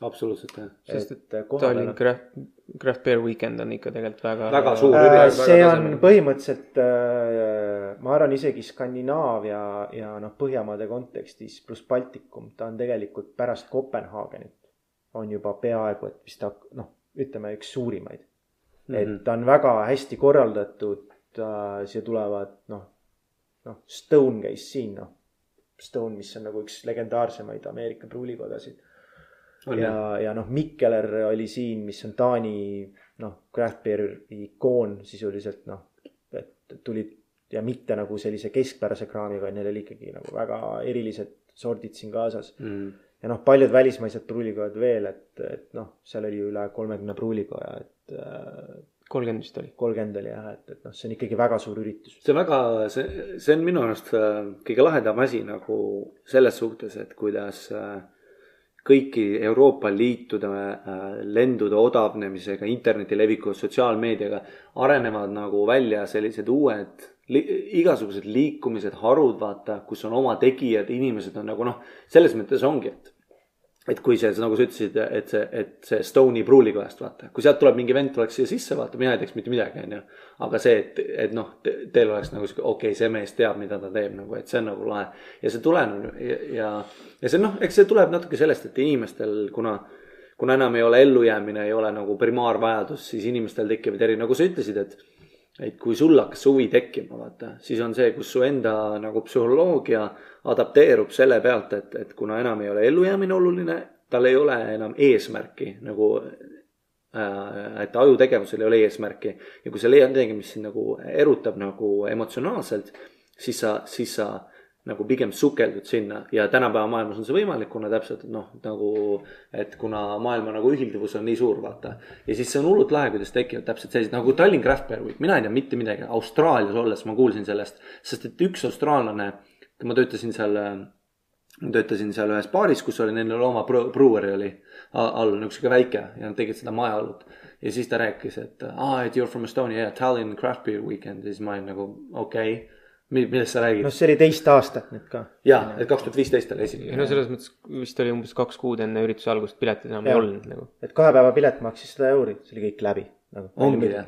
aga super nagu selles mõttes super ju, et, et see on hullult lahe, et see näitab nagu seda, et siin on tulevikku, siin nagu tuleb see asi. ja, ja, ja sa praegu lähed ju kuskil, mul oli Haapsalus oli stand-up show, kus oli, kus oli kaks tüüpi, kes olid sellised viiekümne äh, aastased tüübid kes tulid äh, sinna baari, ma vaatasin, mis nad tellivad, siis nad olid siuksed, et, et, et sooviks õlut ja siis ta hakkas äh, seda Saku originaali vaadist andma. ja siis, siis üks tüüp oli siuke, ma seda kust ei soovi, võtaks Põhjalalt midagi. siukse konkreetse kilekotiga, saabastega ja juba teavad ja tahtsid seda, kas Põhjal on see must kuld äkki või? ütlesid, aa see on väga hea. see on, äh, ütleme ka maailmaklassi porterid on ju seal. see on väga lahe. porterite, Reitberis porterite edetabelis on ka kuskil seal keskel top viiekümnes, et noh selles mõttes tasub kindlasti proovida, et. jah, ja see on nii huvitav, mõtle top viiekümnes ja eh, nagu sisuliselt ikkagist väga suur protsent eestlastest ei tea nagu mitte midagi sellest nagu. no minu ainus põhjus on see, et ma olen baarides töötanud, muidu ma isegi ei teaks ka nagu. no ma teaks, et Põhjal on nagu pudelid. ilmselt, ilmselt jah, et, et see nõuab nagu sihukest äh, head teavitustööd ja sellist äh, mhm. harimistööd ja ütleme, see kõik, kõik nagu on ees, et, et, et me selle nimel ka töötame, et noh, meil on nagu äh, oleme huvitatud, et suurem auditoorium tuleks nagu asjaga mm -hmm. kaasa. ja kas see, sul on siis nagu isiklik huvi ka see, et, et muidugi sa tahad ise koguda ja nagu seda ka muidugi kogeda el, elamusi ja maitseid ja pudeleid ja inimestega rääkida ja kõike seda aspekti. võib-olla isegi pruulida, aga kas sa tahaksid siis nagu teisi inimesi nagu nii-öelda harida ka, et sulle nagu. ja noh, selles mõttes, et maitsemeeli tasub ju arendada ja kui nagu näiteks vein ei sobi, siis ma arvan, et õlle on sellele suurepärane alternatiiv, sest noh, põhimõtteliselt mm. praegu käsitööõlu ongi või sisuliselt nagu vein, et teda annab ka väga hästi sobitada nagu toiduga, me ise näeme, et restoranides on see suur potentsiaal veel tegelikult kasutamata. ja, ja, ja noh, miks mitte, et, et noh, ta ei ole nüüd ju niivõrd nagu kallis hobi ja küsimus on ju tegelikult kvaliteedis, mitte kvantiteedis, et noh, me praegu. no noh, see, et, nagu... et, et Rasmus on viissada õlut see aasta joonud, see ei tähenda seda, et noh, et mees on mälus kogu aeg, lihtsalt vedeleb kuskil. et, et noh, see tähendab seda. muid, muid asjadeks ka tegelikult. Nagu, et, et noh ma ei tea, a la saame kolme-neljakesti kokku, on ju. igaüks toob ühe pudeli, on ju, ja me joome kõik nagu nelja peale, iga pudeli jagame nagu neljaks, vaata. et, et noh, just nagu Rasmus ütleski, asi on nagu kvaliteedis, mitte kvantiteedis. kohas on näiteks mõni tasting, ütleme sihuke, kus lepitakse kokku, et noh, seal Fatfill ja, ja veel teised, eks ju, kes on seal Reitberi topis mm. kõrgel, noh ütlevad mulle ka, et too. ei, see on noh, Reitberis, seal saab kirju vahetada et noh okay., nüüd on tasting on ju, et võta mingi ka paar-kolm pudelit kaasa, noh, kui igaüks toob, ütleme mingi see kuus-seitse inimest toob nagu mingi kaks pudelit on ju. noh, siis see tasting ongi no niimoodi, et mingi pudel jaotatakse mingi üks pudel mingi kaheksa peale umbes ära, ehk et sa saad võib-olla mingisugune proovida, ma ei tea mm. -hmm. ma ei tea, kolmkümmend viis milliliitrit, viiskümmend milliliitrit, aga see on täiesti piisav nagu, et aru saada, mida, mida see õlle endast kujutab, nagu vähemalt mm -hmm. minu jaoks.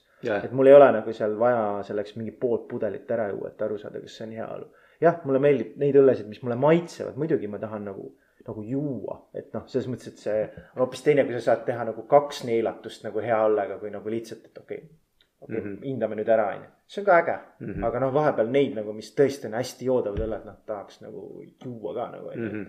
et. mis on teie lemmikõlled?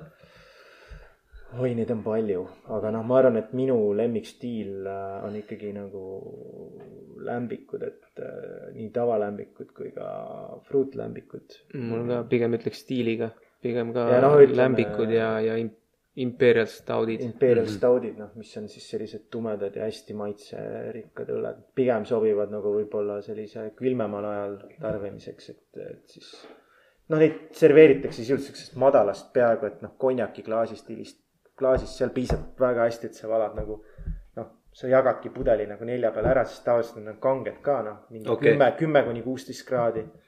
on ka, ma jõin Belgias olles, kui me nendes Truises käisime külas, neil on kakskümmend kaheksa küla vaati. noh, keegi nii-öelda, mida nad kraanis siis pakuvad seal oma õlled. Need on kõik mingid barrel aged itud, noh mingi kümme volli noh. ja üks oli siis Icebox, mis on siis tehtud siuksel külmutustehnoloogial, kus nad siis mitte ei noh, ei, ei käärita seda alkoholi nii välja, nagu tehakse mingi likööride või, või mingite brändide asjadega, vaid mm -hmm. noh, see on ju tegelikult täpselt samamoodi nagu sa õlus alkoholi saad, aga see külmutusprotsess siis äh, tekitab seda alkoholi sinna juurde. nelikümmend volli. aga see oli. 40 volli? ei, see, mida me jõime, oli kakskümmend kuus, aga okay. noh, see, see kahekümne kuuene maitse, see oli, see oli tippklass, sellepärast et see alkohol ei tulnud sealt välja, ta oli pehme, kreemine, seal oli nii palju Jesus. teisi šokolaadiseid, karamelliseid noote nagu noh, mis see oli ikka noh, vapustav, et noh, selles mõttes see on nagu see tippklass noh, et okei, no mina proovisin ka seda Struuse eh,, mis selle õlle nimi nüüd on eh,, Pablo Escobar on steroids vist või? Ja Pa- Neli- Pa- Pablo, Pablo Escobar on steroid. Ongi nii või? oli nii palju lausa see oli mingi üle viiekümne. ühesõnaga noh, seda nagu joodki nagu pitsist niimoodi ja, ja. aga see meenutas juba rohkem nagu irdilikööri ja see ütleme see on jah juba sihuke, hakkab võib-olla isegi konjaki poole minema. ja no ma ei pannud sellele mingit kõrget hinnet ka, sest eksperimendina ta on äge, aga noh, ütleme õllest on seal ikkagi asi suhteliselt kaugel. et noh, need on siuksed eriti friikad onju. See on see jää, jää, jää, jäätamise protsessiga lihtsalt. okei, aga kuidas nagu on- üldse maailma see nagu õlle äh,, on siis mingisugused tippsommeljeed nagu, mida te teate, kes reisivad ja proovivad ja mis on kõige kallimad mingid õlled näiteks? Äh, kõige kallimad õlled, noh näiteks on ikkagi lämbikud, sellepärast et äh, hiljuti toimus, noh, ma ei tea, kui hiljuti, aga noh, siin mõni aasta tagasi toimus üks oksjon, kus müüdi üheksakümne esimese aasta üks lämbik, mis oli tehtud Cantilloni poolt, löörik, mis tehti Belgia kuningaauks. Ja mingi aeg hiljuti müüdi null koma seitsmekümne viiene pudel, müüdi kas midagi üle kahe tuhande dollari või? okei okay,, siis seal on see, et ta on pigem nagu artefakt, et ta, see on see ajalugu no, küljes, kuidas ma nüüd ei oska. öelda, et kas ta noh, mina arvan seda, et noh, mingi hetk see pudel ikkagi tehti nagu lahti, et ei ole mõtet teda seal, seal sees hoida, aga noh mm., ma ei tea, kas ta tehti nüüd kohe lahti või siis mõeldi mingisugusele spetsiaalsele mm. sündmusele, millal seda avada, ma ei tea. aga noh, õllede eest midagi on sealt väga huvitavat ja kui sa jood midagi, see on umbes nagu, kui sa lähed vanasse hoonesse, kui sa käid vanalinnas ringi ja sa nagu noh, Tallinna vanalinn on tegelikult ikkagist maailma mastaabis päris haruldane asi, on selle, sellisel kujul säilinud. et kui sa kõnnid seal müüride vahel, siis sul on ikkagi see, et, et sa mõtled, et ma praegu kõnnin kividel müüri ääres, kus oli lihtsalt mingid, mingi vend oli vibuga lihtsalt meeletu ajalugu on nagu taga, sõjad, asjad on ju, noh, Reval ja, ja, ja huvitav on nagu samamoodi, kui sa ju tegelikult maitsed asju, kui sa maitsed mingit õlut, vaata, mis ei ole võib-olla mitte toodetud sellest mingi sajandist. aga just see, nagu sa rääkisid, et see tehnoloogia, et sa lähed sinna, see on vana. et, et kas, et kas sulle nagu meeldib see osa ka just mõelda, et see on nagu mingi tüübi nagu, nagu see kantiloon siis, et, et tema tehtud retsept ja ma praegu joon seda tema, mis tuli tema peast, tema looming. kuigi tema on ammu surnud ja tema aeg on nagu läbi ja tema noh, see irrelevant on ju siis tegelikult ta on jätnud mingisuguse jälje nagu. kindlasti on ju, ega, ega lämbiku pruulikodades on ju see teema, et ega seda ei ole võimalik nagu niimoodi nii-öelda õppida, et ma nüüd lähen tegema, seal loeb ikkagi mm. -hmm väga palju loeb see kõhutunne ja see on üldse kõik sihuke müstikaga seotud, sellepärast et noh, ega me ju ei tea. see on ju lihtsalt niimoodi, et äh, see pruulmeister läheb, proovib sealt vaadist seda, ütleb, vot nüüd on valmis, aga miks ta seda ütles, me ei tea. Teine asi on see, et kui ta selle ühe, kahe, kolmeaastase lämbiku kokku segab, mis vahekorras segab, keegi ei tea. täpselt, ja mis see nüüd pudelis edasi teeb järgmiste aastatega. ja, ja, ja mis ta pudelis edasi teeb järgmiste aastatega, keegi ei tea. teada on, et tegelikult, kui sa seda köösi nii-öelda säilitad, siis see säilib viiskümmend, kuuskümmend aastat vabalt. jah, noh, kuigi pudeli peal võib olla seal kaks tuhat kolmkümmend viis on praegu noh, ütleme mingi bottling date, noh, ütleme see best before, eks. aga noh, see ei loe. ja teine asi on see, et, et ta on elav õlu, et ta läheb tegelikult pudelis nagu elab edasi. et, et, et, et, et kõik need nüansid seal muutuvad ja noh, köös läheb paremaks. fruutlämbikud tegelikult neil on säilivusaeg on ka, aga nad aja jooksul lähevad hapumaks, et noh, ma olen kuulnud soovitusi, et noh, näiteks puuviljadega või mingite marjadega tehtud lämbikuid, noh, tasub juua nagu pigem nagu varem kui hiljem. Aga samas noh, neid on ka mõttekas nagu säilitada, et noh, seal need nüansid tegelikult muutuvad ka huvitavaks ja noh, on samamoodi, et, et aastakäikude moodi täpselt samamoodi nagu veini tasub nagu äh, säilitada, et, et see on huvitav mõelda selle üle, et kui sa oledki seal pruulikojas on ju, siis sa oled seal ruumides, kus keegi, mingi vend tegi nagu selliseid asju sellel ajal ja sa jood midagi, mis on nagu, ma lugesin ühte huvitavat, mul ei tule see tüübi nimi, ta oli ühes podcast'is ka, mulle ei tule meelde tema nimi. ta kirjutas sellise lühiartikli, kuidas, kuidas arvutid, kui arvutid simuleerivad elu, on ju, kui mingi hetk tuleb see artificial intelligence, kust tuleb self-awareness, mida arvutitel veel ei ole. et kui see aeg tuleb, siis järgmine küsimus oli see, et kas see oli järgmine küsimus või põhiprobleem on see, et et ainus asi, mis inimestel saab endalt tulla, endalt, noh, kuigi muidugi sinu arvamus, sinu kogemused, sinu meeled, sinu, sinu tunded, sinu, sinu iseloom mõjuta, on tulnud otseselt sinu ajaloost siis, siis, siis noh, kui teha eks näiteks, kui, kui teha eksperiment, kus kaks inimest, kaksikud kasvavad üles samas keskkonnas, sama, samasuguse, suguse kasvatusega, sama turvalisus nagu äh, traumaatilise kogemuse kogevad koos asju, siis ikkagist drastiliselt erinevad pead, mõtted erinevad, igasugune nagu nende noh, maitse, meeled, mis iganes, mingi, mingi aja äh, pikku nagu erinevad. Ja nendel tekivad omad ideed asjadest. Ja see artikkel rääkis just sellest, kuidas siis inimidee on ainus asi, mida arvuti ei suuda nagu luua, sest arvuti loob ikka, arvutab kõike kogenud asjade tõttu, vaata. asjad, mingi ilmad, ilmastik, olud niimoodi ja ta suudab ikkagi simuleerida mingisuguse nii-öelda idee, aga see on fabritseeritud kuskilt, kuskilt mujalt No kui nii- inimeste see ongi nagu sa rääkisid, et tema teadis, mis hetk nagu õlu on valmis, see on tema peast tuleneb. kindlasti seal on närviühendid, mis loovad, millest ta ei tea, aga kuskilt see mees otsustas, et nii, nüüd on õlu ja siis sina nagu justkui siis ma ei tea äh, kümneid aastaid hiljem siis maitsed, kümneid sadu võib-olla isegi äh, maitsed siis seda retsepti, mis on tema peast tulnud, et see on ikkagist nagu otsene side nagu ajalooga. äh,. jaa, et ega siin võib ju paralleeli tuua ka tegelikult sellega, et äh, õllekunst on tegelikult sarnane ka nagu sõnakunstiga, et, et tegelikult need maitsenüansid võib äh, vabalt nagu üle kanda ka nagu luulekeelde näiteks, et kui me mm. -hmm. vaatame, et et noh, milline on nagu äh, siis selle õlle iseloom ja milline on selle luuletuse mingisugune tonaalsus või äh, millised on need äh, nüansid, mis siis kajastuvad luuletuses nagu äh, sõnumina, et äh, ja millised viited on luuletuses, mis tundeid see meis nagu tekitab mm. -hmm. Täpselt samasugune analüüs, et, et, et, et, et kuidas need nagu värsid mõjuvad sulle ja kuidas mõjub nagu see maitse sulle, et, et õlles on täpselt samamoodi nii palju nüansse, selle üle annab nagu täpselt samamoodi mõelda nagu loetud raamatu üle, et mm. -hmm. et samamoodi kindlasti need ajaloolised kiistused on olemas, et et tegelikult on ju see ka imeline, et kui me mõtleme, et noh, esimesed Põhjala õlled tulid välja kaks tuhat kolmteist, kaks tuhat kuusteist me oleme situatsioonis, kus meil on olemas sisuliselt nagu väga palju maailma tasemel õlut, eks ju. ja kui me mõtleme nagu Belgia traditsiooni peale, kus on tehtud nagu väga heal tasemel õlut, ma ei tea, sadu aastaid, Mm -hmm. siis noh, kui, kui ja, ja noh, sisuliselt neid traditsioonilisi iseseisvaid pruulikodasid, kes toodavad nagu aastaid on tootnud ka vähem õlut kui tegelikult Põhjala nagu praegu on ju. ja nad ei ole enam nagu seda võimsust tõstnud, hoolimata sellest, et võib-olla üle maailma see nõudlus on mingi üheksa korda suurem, kui nad reaalselt aastas jõuavad seda õlut valmistada. siis äh, siis noh, see tase nagu, kus me oleme nii lühikese ajaga nagu jõudnud, on päris nagu kõrge, et noh, inimesed nagu on suutnud väga kiiresti õppida, teinud mm, -hmm. teha omad järeldused nagu sellest äh, asjast, et äh, ja eks see tuleb noh, tehnoloogia arenedes ja sotsiaalmeedia ja kõik see areneb, et inimesed nagu saavad. jah, et see informatsiooni info- liikuvus et isegi kuskil mingi tüüp on Paides, kes on ju, mul Cabernet Sauvignon maitseb mulle, tal on juba vaikselt trickles down nagu, kindlasti jah, et jõuab sinna. et kindlasti nagu noh, ja pluss siis see huvi ja mõtle selle laiemalt, kaks aastat sellist festivali teha ja kui on kakskümmend päeva enne on pilet välja müüdud, mis on veel sada euri kahe päeva, mis Eesti nagu mõttes on päris kallis asi mm. -hmm. siis, et, et see ikkagist näitab päris suurt nagu noh, noh, mõtle, kui palju ruumi veel areneda nagu on ja, ja kuhu tasemele veel minna võib nagu et see on huvitav, et sa ütlesid jah, et kuidas Eestis võiks ka siis selline nagu turism olla.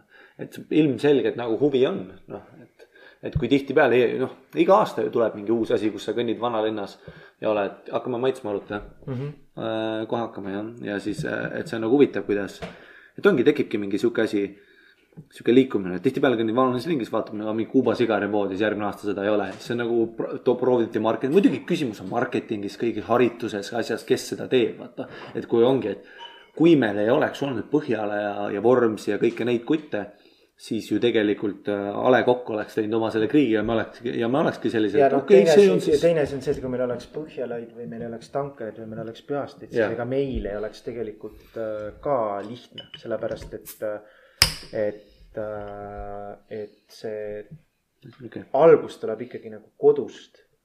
ja siis sa liigud nagu edasi, et okei okay,, et, et ma olen siin proovinud nüüd seda käsitõlut, onju. aga vot nüüd vaataks, mis teised teevad. et noh, et ma kodusid olen nüüd proovinud, et see edasiliikumine nagu järgmistele tasemetele jah, et noh, see on ka nagu oluline.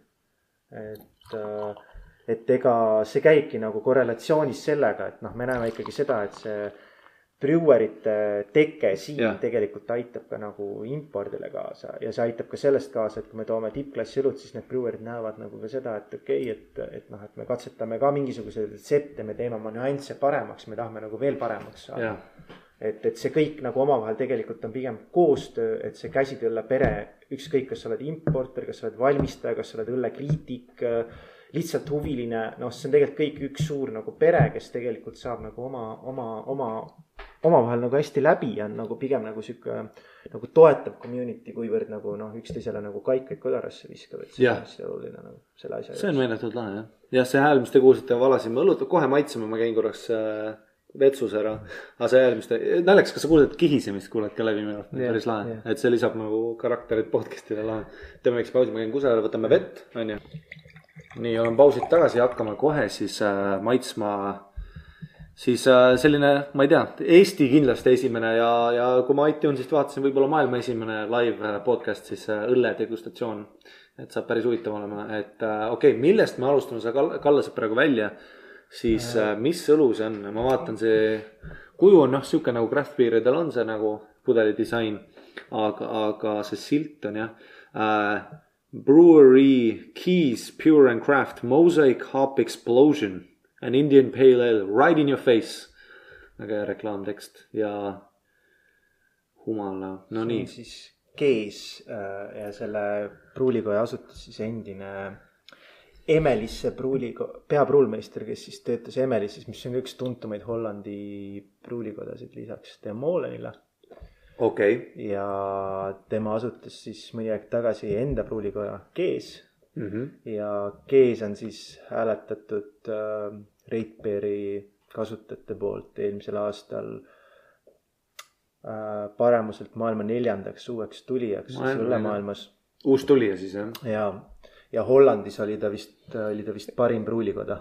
ei, parim uus tulija. parim uustulija ka, et äh, okei okay,, väga huvitav., ja tegemist on siis äh, single hop IPA-ga ehk siis seal on kasutatud ainult mosaik äh, humalat ja single, mis on siis multiple hop ja single hop siis äh,. põhimõtteliselt noh, tavaliselt IPA-sid sinna pannakse Mis mitmeid humalaid, mitmeid okay. humalaid, aga see on nüüd siis tehtud ühe humalaga. no väga huvitav, ta on päris sihuke pilvine jah.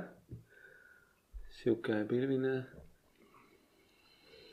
päris puuviljane lõhn on.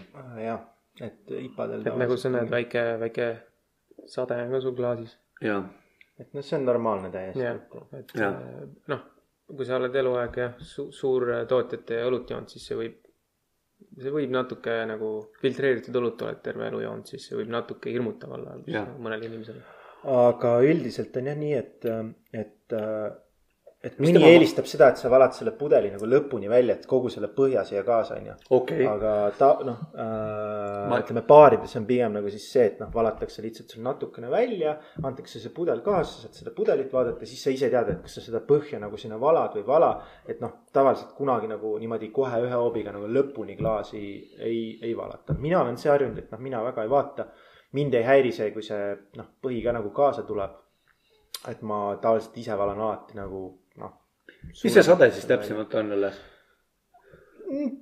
tekib ikka, noh, see on nagu sihuke pärmi ja natukene sihuke pärmisade peamiselt, et noh Okei.. et, et lihtsalt noh, ta lihtsalt on sihuke suur, noh, see põhjane sihuke hägusam pool on nagu lihtsalt siukse võimendatud maitsega nagu, et ega ta tegelikult midagi muud seal ei teegi noh.. okei okay., ja mis sind maitses siis, mida ma peaksin kõige rohkem märkama praegu?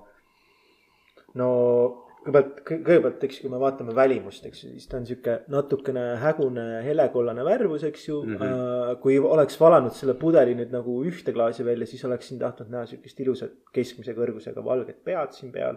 okei okay., IPA-del kipub olema sihuke natukene kleepuv vaht nagu näha, et siin on klaasi küljes, eks ju, on, et on sihuke. ja, ja siis seda väljendit ma ei ole kunagi kuulnud, kleepuv vaht. väga huvitav. lõhnas äh,. mina ütleks, et on natukene kergelt sihuke soolakas ananass. on küll jah, ananas jah. ja siis on ohtralt igasuguseid tsitruselisi, pigem nagu laimi sidrunit väga nagu tugev lõhn on küll jah. ja, ja siin nüüd selle lipa puhul siis maitses.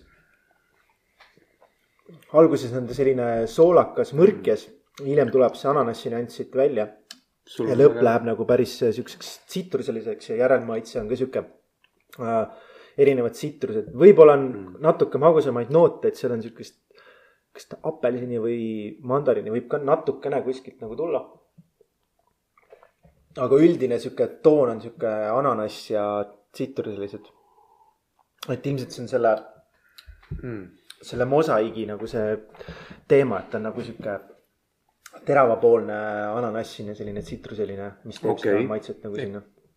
karbonisatsioon on pigem keskmine jah, keskmine pigem, pigem madalapoolne võib-olla. ja, aga noh, ütleme IPA-l ei ootaks. see sade oli väga puuvillane, sihuke. et sihukest flat'i nagu, flat nagu õlut, noh, mis see nagu ei vahuta nagu IPA-t ei oota, et ta peaks ikkagi olema nagu karboniseeritud, noh mm -hmm. kui ta oleks sihuke täiesti nagu, sa ei tunne seda noh, mulli nagu keele peal, et siis noh, ta, siis ta nagu ei tööta, et selle puhul see, see ei tööta okay.. Siin on noh, tegelikult ta on kõik kenasti olemas. ja ta on ju väga nagu värskendav, et noh, kui ta veel natukene külmem oleks, et siis ma arvan, see, see värskus, see teravus, suutunne nagu tuleb väga ilusti välja, ma arvan, ta on väga joodav nagu õlle, et, et Jaa. siin tegelikult Ei, ei, hakka väga. nagu midagi, midagi nagu nii-öelda vastu mängima, et noh, mõnel IPA-l on sihukest magusust liiga palju või ta paneb nagu suu kleepuma, et noh, põhiline asi, mis tegelikult ka nende masstootjate nagu õlledel on, et nad on liiga magusad Okei. et noh, selles mõttes, et. suhkur on sõltuvust et, tekitav. et, et selles mõttes nagu see, kui sul nagu jood õlut ja siis nagu lihtsalt nagu mingi suu hakkab nagu magususest kokku kleepuma, siis see on nagu halb noh, selles mõttes, et see. eks ta ole jah, see masstoodajate toodangu, see on ju, moto on ikkagist nagu see, et sa ei taha tekitada elamusi, sest et sa ei taha, et. Sest et iga kord, kui tekib elamus, iga kord, kui tekib favoriitsus, maitse.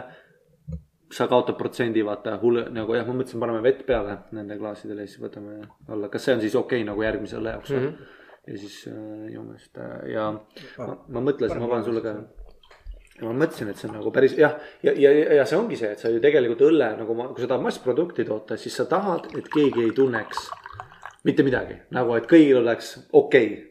Siis sul on üheksakümmend protsenti turust, samamoodi muusikaga ja kõigega, noh kunstiga ja kõigega on ju see, et. et Lady Gaga, vaata, noor tüdruk, idoliseerivad, kõik noored äh, tüdrukud tahavad olla, mehed tahavad panna, super, vaata mingi sihuke, sugune natukene mingi ekstreemsus tundub, aga tegelikult reaalselt nagu noh, kedagi ei pahandata, kedagi ei solvata lüürikaga. ja samamoodi on siis nagu masstoodang, ükskõik milles noh õlles on siis kindlasti samamoodi. et kui on Saku originaali miiting, siis neil on see, et okei okay, et, et meil on vaja veel mingi uus maitse nii-öelda, nagu nad reklaamivad iga aasta, meil on uus retsept, tegelikult on alati sama nagu.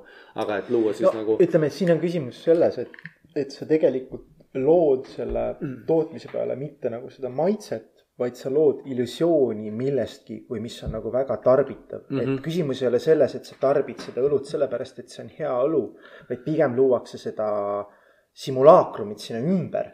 Kui sa seda tarbid, et siis sa oled nagu õige mees ja, ja noh, nagu see reklaamid on noh, kuskil grilli ääres täpselt, et noh, et, et see on see selline klassika, et see on nagu sihuke emotsiooni pealt nagu panek, et see emotsioon ei teki sellest asjast endast, vaid kõik see, mis seal ümber nagu, Nagu on. mida nemad loovad nii-öelda jah Ja, ja. et, et selles mõttes äh, noh, craft'iga on see, et, et, et, et noh, ei loe, mis on sildil, kuidas see silt on kujundatud, mis on nagu seal ümber, vaid sa lihtsalt proovid seda õlut. Ja nüüd on küsimus selles, et kas sa saad sellest maitsest elamuse või sa ei saa sellest maitsest elamust. jah, no, Ja- mingil määral kindlasti või noh, päris palju ilmselt mõjutab äh, craft beer'i äh, puhul müüki ka ütleme, kui tavatarbija läheb poodi, onju. siis äh, noh, mida mina kuulnud olen, et helesinine label müüb. et noh, olgu ükskõik, mis seal sees on, onju. kui inimene noh, otseselt ei tea craft beer'ist midagi, ta tahab seda ostma minna, onju, siis ta vaatab pudeli järgi. Kui keegi ei ole kõrval, kes teda tahab või oskab soovitada nagu. jah, ja siis tulevad nagu craft beer'ide huvitavad nimetused, vaata mingi punch in the face, mingi maadlus, mingi maadlus, Nelson oli vaata maadlusvõttega siis on punchline on stand-up praegu- ja Hekler stand-up'ist. praegu tuli Käbliku pruulikohal, mis on noh, Lõuna-Eesti ka üks väga hea pruulikoht, ta tuli Jah. välja Belgia pärmiga tehtud, tehtud IPA, mille nimi oli Hopp Tvaju Matt. see on päris hea jah. võiks, varsti ongi vaata craft beer läheb nii kaugele, et vaatad lihtsalt mingisugune, et kas okei okay,, see on humala IPA, see on ja siis on ühe nime mingi käi putsi, käi putsi, vaata. ja siis sa oled siuke, aa see putsi oled maitsnud, väga, väga meeldiv on no.. nii järgmine õlle on huvitava korgiga, miks selline kork õllel? see on siis veinikork, ja sellepärast, šampanjakork tähendab, sorry. noh, lämbikut pruulitaksegi siis. kas see on nüüd siis lämbik või? opa ja. ja see on nüüd siis traditsiooniline köös, mis on siis ühe, kahe, kolmeaastase tammevaadis küpsenud lämbikute segu. nüüd siin kaanel on siis Australian International Beer Awards kaks tuhat kolmteist Champion International Beer uh,, Brussels Beer Challenge kaks tuhat neliteist Silver Medal ja siis on. okei okay,, mida iganes. ja nimi ja oud äh,, oud, kui sa näed, siin on oud köös jah., siis see oud ongi see märgistus, tähendab, et kui lämbik on toodetud äh, toodetud selles lämbiku piirkonnas ja, ja seal on selline organisatsioon nagu Horal, mis on siis nagu lämbiku, lämbiku pruulikodade organisatsioon siis äh, nende sihuke märgistus on see oude ehk et see oudköös tähendabki seda, et see on traditsiooniline lämbik sellelt õigelt traditsiooniliselt alalt, et teised ei tohi seda märgistust nagu oud ei tohi kasutada aga kantiloon tegelikult on, teeb täpselt traditsiooniliselt kõike. kas see on nüüd see brewery, mis siin peal on või see on lihtsalt. see on oud, oud beer, seal on brewery ja see on nüüd see oudköösi tüüp nii-öelda siin üleval. ja see pilt, see pilt on äh, Pruulikoja vapp ajaloolist, ajaloolistel kaalutlustel, et noh, miks nad selle valinud on, ilmselt see on mingisugune perekonnavapp või mis äh,. anno tuhat kaheksasada kaheksakümmend kaks. Beer of spontaneous fermentation aged on wooden barrels. Referments in the bottle, väga ilus pudel on nagu selline veinikas väike. lämbik tegelikult, kui sa proovid, siis sarnebki ka nagu natukene veinile. super, no nii teeme, let's pop this son of a bitch, yes so. Et siin on nüüd jah, ütleme nii, et mis ei ole hullu. tuleb nagu siukest äh, huvitavat emotsiooni suht, sest kui sa seda varem proovinud ei ole. jaa, mitte kunagi, ma panin mikrofoni lähemale, et kuulda, kuidas, kuule, kuidas ta kihiseb ka veel. väga lahe et, et see on nüüd üks minu lemmikstiile ka tegelikult, et mida ma nagu ise nagu eriti näiteks ennem siukest kena õhtusööki võtad ühe pudeli nagu köösi kahe peale ja siis see tekitab. ja kus sa seda saad siis, otse sealt said või? ja otse pruulikojast. ja tellisid lihtsalt mingi batch'i me või? käisime kohal. käisite kohal, jah? see on uskumatu. see on nüüd õllegalerii äh, esindab seda pruulikoda okay. Eestis. Nonii, davai, proovime, vaatame, mis see on, okei okay,, see on sihuke. oi, see on, see on väga ähmane kõigepealt soovitan seda nuusutada. Uh, see on ikka, vot seda, sellist lõhna ma nagu õllel küll tundnud ei ole. natuke nagu šampanja lõhn oleks. jah, et see mikrofloora tekitabki siukest barnyardi horse blanket'it, siukseid äh, nagu nahanoote, siukest puidusust veiniäädikat, valget Jaa. veini. väga, ja noh, mina tegelikult isiklikult arvan, et tegelikult Oud Beerseli see Uh. uh. keus on tegelikult üks noh, alustamiseks tegelikult ideaalne. traditsiooniliste lämbikute puhul see on siuke alustamisköös, et ta ei ole nüüd nii hapu. et, et ja sihuke nii kompleksne, et see võib olla, ta on sihuke päris heas tasakaalus alustamisköös, et, et noh, et ta on ja et kui ta alustamiseks liiga, liiga hapu või liiga, liiga, liiga funky on, on ju, et siis võib-olla inimestel. võib-olla hirmutab ära, aga noh. väga puuvillane, esimene maitsega, nüüd teine oli mul teistsugune, esimese maitsega oli see, kus need taga, mis, mis, mis need on keele taga, vaata, kui sul lõuast hakkab äh, see on siis hapusus, jah, hapusus hakkas kohe, kohe nagu stimuleeris ära, kus ma olin sihuke, okei okay,, kus mu suu oli nagu, et okei okay,, seda ma pole varem tundnud, nagu ma ei tea, mis asi see on, aga this is something new, vaata, we are in a new place now. aga tõesti, teine maitse oli meeletult hea, väga hästi maitseb ja. ja nüüd enam seda hapusust nagu ei ole, vaata, enam ei reageeri nagu.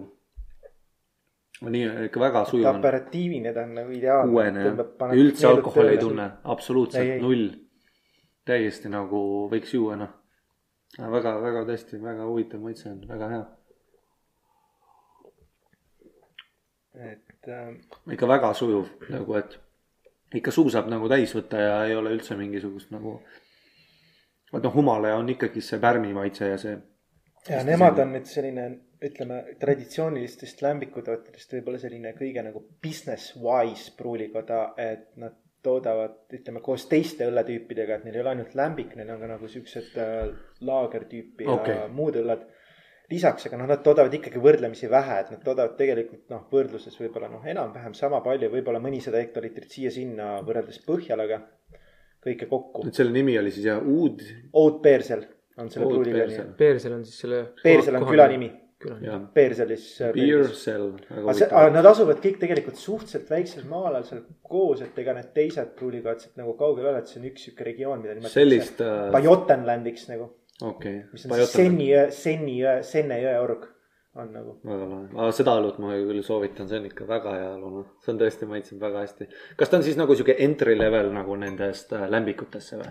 nagu umbes nagu džinnis, käisin kunagi džinni koolitusel, käisin äh, Melbourne'is hästi heal džinni koolitusel, kus oli Hendrix esindaja ja siis oli Tanqueray ja siis nad rääkisid, kuidas näiteks nagu Bombay Sapphire on siis nagu entry level džinn, kus ta on sõbralik, ta ei ole nagu. ja me või, tegelikult võimegi, tegelikult see võrdlus on väga adekvaatne, et ma arvan, et me võikski nii öelda, et kui me räägime traditsioonilistest lämbikutest, siis võib-olla see Oud Peerseli köös on nagu ikkagi jah, selline, millest siis võib-olla ütleme, tasuks nagu alustada okei, ja noh, ta võib muidugi oma tasakaalukuselt ka nagu jäädagi lemmikuks, sellepärast et kui need, see funk ja see hapusus võib-olla noh, ei paku midagi, siis noh, siin on ta ideaalselt nagu selles mõttes nagu tasakaalus. aga see on ikka üks parimaid õllesid, mida ma maitsnud olen, ma arvan, sest et mitte, mul on maitsepõlu, aga no see on ikka midagi teistsugust nagu, see on ikka tõesti hea.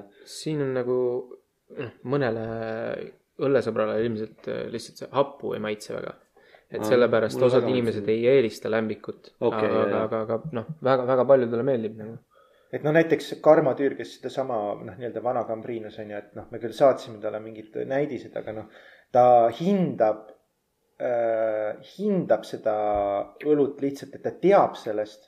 aga talle isiklikult nagu ei paku see nagu nii suurt naudingut kui mingi Imperial Stout või mis tahes muu stiil nagu.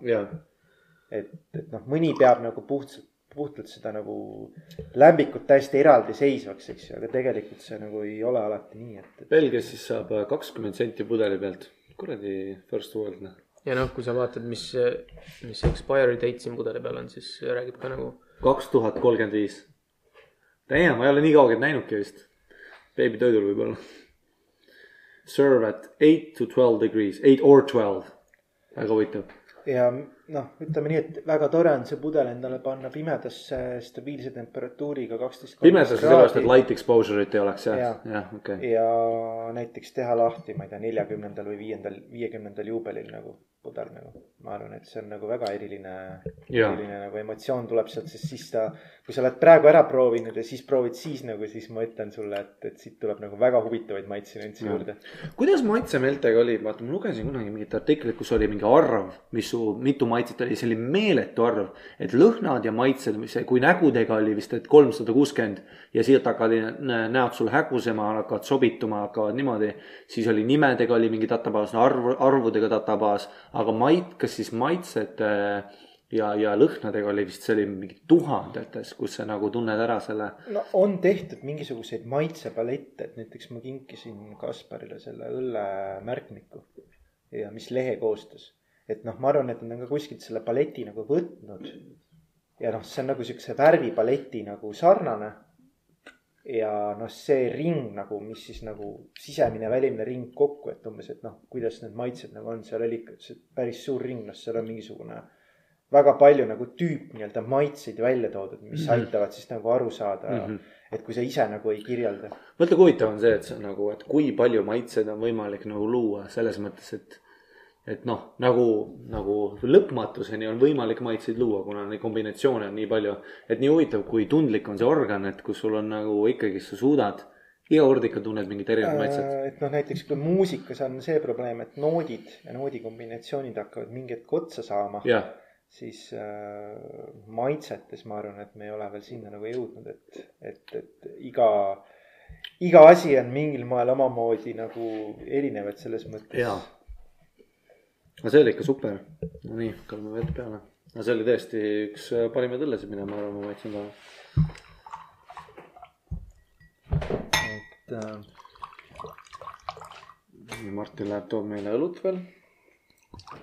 aga aitäh, et, et te tõite nagu õlut selles mõttes, et ma ei oodanud seda. no siin selles mõttes see on, ütleme elementaarne, et, et noh, muidu noh, rääkimine on nagu üks asi, onju. jah, aga teine asi on ikkagi see, et, et kui sa saad seda rääkimist nii-öelda millegagi illustreerida, siis see on väga okay. oluline, et noh. aga selles mõttes sul oli tõesti väga õigus ja ma ei osanud nagu seda väärtustada, mis sa ütlesid, et kui sa ütlesid, et lämbik on väga teistsugune, aga tõesti on. sellist õlut ma pole nagu kunagi maitsnud, isegi mitte sarnast nagu. no happe ja asju ikka maitsed, aga nagu just see kombinatsioon, aga samas ma olen päris palju õllesid proovinud ka võib-olla keskmise inimesega lihtsalt, et olen proovinud. Aga nagu no nii, nüüd meil on siin kaks pudelit, mis me võtame ah,, kriigi võtame praegu, kriik on siis magus kirsiõlu, nagu ma aru saan. ei ole magus. okei okay,, ei ole jah. magus okei on, magus on see, mida sina oled proovinud ilmselt. ja nüüd see on täiesti pruun nagu noh, pudelist, et ma ei ole välja valanud veel. samamoodi šampanjakorgiga äh,. see näeb väga klassi välja, välimus on täpselt nagu punasel veinil oleks nüüd ja selle nimi on siis Trifontainen, Trifontainen Uud Creek, see on siis seal uudis. see on Trifontani äh, äh, pruulikoda Okei. mis asub äh, samas külas. samas külas väga lahe. ja mõtle, kui lahe seal elada on, et sa käid külast külla mingi, käid lihtsalt ärkad hommikul ülesse, mis sul täna siis on ja siis proovida ja. nemad on nüüd üks maailma parimaid lemmikutootjaid. et Tõesti? see filosoofia, mis seal taga on, on nagu niivõrd tõsine, et ma olen ise Armand de Belderiga rääkinud ja ta ütles, et, et kui keegi tuleks tema uksest sisse ja tal oleks nagu võlad ja tal oleks raskusi ja keegi ütleb talle, kuule, et ma ostan su pruuliga ära, siis ta ei müü seda, ta paneb selle kinni või ta, või ta, või ta teeb ise. ehk et äh, tal on äh, praegu tal on parem käsi ja peapruulmeister Michael, kes nagu, keda ta tõsiselt usaldab ja ta näeb, et see asi on heades kätes. kui see ei oleks nii läinud, tema ei oleks nõus olnud õlut tegema. ta teeb täpselt seda asja, mida ta tahab. Keegi ei tule talle mitte kunagi ütlema, et ta peaks midagi teisiti tegema ja kui sulle ei meeldi, siis kõnni minema. nüüd see on täpselt nagu me rääkisime sellest, et äh, kuskil Saku originaalis see- aga see- sellise, sellise jutuga sa ei saa minna kuskile. aga see on nagu puhas kirg nagu. Ei, see on super nagu. ja Ei, see väga- nagu see on nagu asjad, mis motiveerivad nagu, nagu mind ikka meeletult on just see, kui inimesed, kui sa loed seda, kus inimesed on ikka Ja see, tegelikult- mul on täiesti pohhu, mis sa teed, isegi kui mulle see asi ei meeldi, ma olen ikka sihuke, vaat see on respekt.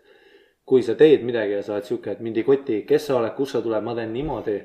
osta ära, osta, mis te, tee, mis tahad, ära tee, vaata. ja meie puhul oli see, et tegelikult ju me ei saanud nendega jutule või noh, me olime nendega kirjavahetuses ja mm -hmm. Armandi parem käsi äh, kirjutas meile, et ega meil tegelikult ei ole teile midagi anda, poisid, et noh, millest me siin räägime, et meil on nagu, me to- toodame aastas tuhat hektoliitrit, see on äh, kümme tuhat liitrit õlut. jah, ja meil on nõudlus on nagu üheksa tuhat liitrit õlut terve maailma peale, me saadame seda Brasiiliasse, Jaapanisse, Austraaliasse, USA-sse, eks ju, Belgia, meil on sa, koduturg parandan, sada tuhat liitrit. sada tuhat liitrit jah. ja, ja, ja me läksime sinna kohale, sinna restorani kõrval on restoran, mida peab siis Armandi vend Guido oma perekonnaga, mis on Guido? Fontaneni restoran. Ja seal nad siis pakuvad ka oma lämbikuid, noh siis me seal proovisime midagi ja kuna me olime päev varem käinud teises pruulikojas ja see pruu-, Decami pruulikojas ja Karen on nagu Armandi õpilane, siis ta andis meile Armani numbri ja okei siis ma nagu kätevärinal, haige pingel mõtlesin, et okei okay,, et ma pean selle sammu tegema, et ma helistan talle, ütlen, et ma olen siin restoranis, et kas saaks kohtuda. Siis ta ütles, et okei okay,, et tulge siia pruulikotta, ta ise alla ei tulnud, tuli Werner, kes on siis tema parem käsi, korraldab seal kõike nagu selles mõttes nagu majanduslikus mõttes on ju. ja, ja alguses oli ikkagi väga nutune seis, et nad ütlesid, et ei poisid, et noh, ma ei tea, et vist ei tule nagu midagi välja. aga ma ei tea, mingi klikk käis tal ära ja siis ta ütles, et okei okay,, et aga tulge laupäeval, et Armand on ka siin nagu. ja et meil on pood lahti ja räägime siis. kell kümme hommikul, läksime sinna. Ja siis, kui me Armandiga rääkima hakkasime, siis see vend rääkis meile poolteist tundi nagu. me lihtsalt noogutasime, vaatasime suurte silmadega otsa nagu, et mis ta filosoofia on. ja siis, kui me öeldi, et poisid, et noh, me arvame, et teile me vist ikkagi saame mingisugused äh,, mingisuguse koguse võimaldada nagu, et palju on umbes. Meil oli lahe. nagu mingi, mine metsa nagu, me olime nagu lihtsalt mingi täiesti eufoorias noh. see on nagu väga lahe. see on väga huvitav. see on nüüd, see on tippklass, see on absoluutne tippklass nagu.. ja mis need arvud seal peal on, vaata, seal on kõik, tead, kus ma saan aru, et see on legit asi või, seal ei ole inglise keelde tõlgitud ka, go fuck yourself oma Euroopa Liidu seadustega, käige perse, vaata. seal on räiged mingi kuuskümmend protsenti, kolmkümmend viis protsenti, mis, mis need siis on, kas see on mingi pärmisseadus või Äh,? ei, siin on nagu põhimõtteliselt öeldud, et siin on äh, äh,, et nüüd sama see vahekord, et lämbik on tehtud kuuekümnest protsendist oralinnastest siin on nelikümmend protsenti nagu äh, nisulinnaseid äh,. okei okay,, ja siis kolmkümmend viis protsenti kirsse. ja, ja põhimõtteliselt äh, sa lisad liitri kohta, liitri õlle kohta lisatakse kirsse kolmsada kuni nelisada grammi. ehk et kui sa paned neljasaja liitrist tammevaati, siis on sada viiskümmend liitrit on kirsse seal põhjas, sa näed seda tammevaati, see on kirsse täis. ehk et siit tuleb nagu puhas kirss, sa tunned kirsikivini nagu mandli siukest aktsenti seal nagu, et see on nii kirss, kui kirss olla saab. väga lahe, aga tõesti väga ilus värvus on, väga ütleks äh, sihuke, sihuke, kui panna punast veini õunamahlaga, väga hägune, sihuke hele, no tõesti kirss ja natuke sihuke vahune on ka. no nüüd nuusuta seda. no nii, proovime. jälle midagi väga teistsugust ikka nagu. See on ikka noh, täiesti teistsugune. paljud, paljud inimesed ongi nagu noh, siin on praegu see, et paljud inimesed arvavad, et nad on kriiki joonud, onju, et on joonud A Le Coq'i kriiki on, on joonud Lindemansi, mis on ka tegelikult äh, on ka Belgia okay. pruulija, onju, aga, aga nemad teevad nagu, lisavad nagu suhkrut pruulimisel. okei okay., ma nüüd maitsesin seda, no see on täiesti ikka noh, täiesti teistsugune ikka ja nagu me rääkisime, magus vaata, siin ei ole seda tunda ka. null suhkrut, seal on ainult nagu puhas kirss ja siin on veel seda erilist Scharbeck'i Uh. kirssi ka lisatud. palju protsenti alkoholi siin on? kuus. ei tunne mitte grammi ka, täiesti uskumatu, nagu ikka väga hea asi ikka noh. et noh, kui sa tunned mm., siin on lihtsalt kirss nagu. täpselt, alguses maitsed on sihuke õunamahlalik, sest ta on mingi kääritud asi. Ja puuviljane ja siis sa neelad ja siis on meeletu kirsimaitse, ikka väga suur. väga sügav kirsimaitse. ja, ja, et see ongi sihuke kirsikivini minev nagu täiesti naturaalne kirss. et isegi kirss ei maitse nii kirsilt just täpselt. nagu, et kui sa kirsi suhu paned, sa oled siuke, no ei ole päris see. aga see on ikka nagu kirss, ja mis, kirss ja, ja noh, kriigi erinevus siis sellest köösist on see, et, et, et selle valmistamiseks kasutatakse jonge lämbikut ehk siis seda noort lämbikut, mis on siis kuus kuud seisnud tammevaadis. kuus kuud seisnud tammamas. kuni, kuni aasta siis. kuni jah, et ja, ja siis. ja siis on samamoodi, et keegi läheb sinna maitse peale siuke, nii. no enam-vähem jah, ja siis ta järel fermenteerub, et kui ta pudelisse pannakse sealt tammevaadist, siis ta on seal kirssidega koos seal tammevaadis mm.. siis ta pannakse pudelisse ja siis ta kuskil neli kuni kaheksa kuud pudelis veel lastakse küpseda, enne kui ta müüki läheb. okei okay., ja seda saab siis teie kaudu kas osta ka või? poodides saab osta meil tuli just uh, uus selle hooaja värske kriik välja, mis Suures suures, pudelis. null koma seitsmekümne viies ja, ja okei, ja kuna siin on nagu batch'ide kaupa see asi natuke varieerub. Kindlasti selle hooaja oma, see on ikkagi täiesti splendid. on jah, väga lahe. et see on nagu, see on natuke teine batch, mida me siin praegu mulle meeldis, et te ei va-, te ilma üksteisele otsa vaatamata tegite mulle seda A-OK-d nagu lihtsalt see on. väga lahe. aga tõesti hea õlu, väga hea õlu ikka. meie olime kahekesti, me neljakesti teeme seda äh, ettevõtmist ja me olime kahekesti esimesena proovisime, istusime Kalamajas äh, Minu aias aias. Kaks nädalat tagasi ja tegime selle suure kriigi lahti ja too õhtu Rasmus osales kolme pudeli joomises, et, et see oli noh, see oli selline. see oli hea, see, see on see, et kui sa teed nagu pu- õllepudeli lahti, paned selle klaasi ja siis tuleb nagu naeratus näole pärast esimest maitsmist nagu siis on see, see on me see. olime nagu ühel ajal, vaatasime üksteisele otsa, mõtlesime, et no kurat, et, et see on nagu, siin on nagu ületatud nagu kõike nagu. kõik piirid. okei okay., aga see on tõesti hea, nagu ikka väga-väga hea. ja, ja tegelikult noh, mina enda jaoks nagu leian ka, et, et mida rohkem ma teada saan, seda rohkem ma tunnen, et tegelikult ma ei tea midagi nagu. ja, ja, ja, aga nii peakski olema asjadega. no kõikide asjadega on nii, et äh, selline au, au, aukartust äratav suhtumine, et, et isegi kui sa oled nagu palju õppinud, aga, või oled mingisuguste asjadega kursis, siis äh, tunnistamine, et sa oled võib-olla poolel teel on nagu õige, mitte see, et ma olen nüüd valmis nagu, et ma nüüd ma tean nagu kõike mm. -hmm. et see võib mingi etapiti teatud mingites nüanssides ainult teatud piiritletud alal olla see, et ma tean nüüd kõike. aga, aga, aga, aga, aga sa pead olema alati valmis, et sa ikkagi nagu ei tea. no selles mõttes, et aga see on, see on ju intelligentsuse, psühholoogid ütlevad, intelligentsuse esimene märk on see, kui sa tead, kui loll sa täpselt oled. et sa tead täpselt, et ma tean kuskilt piirilt on ju, aga ma tean, et ma olen täpselt nii loll kogu aeg.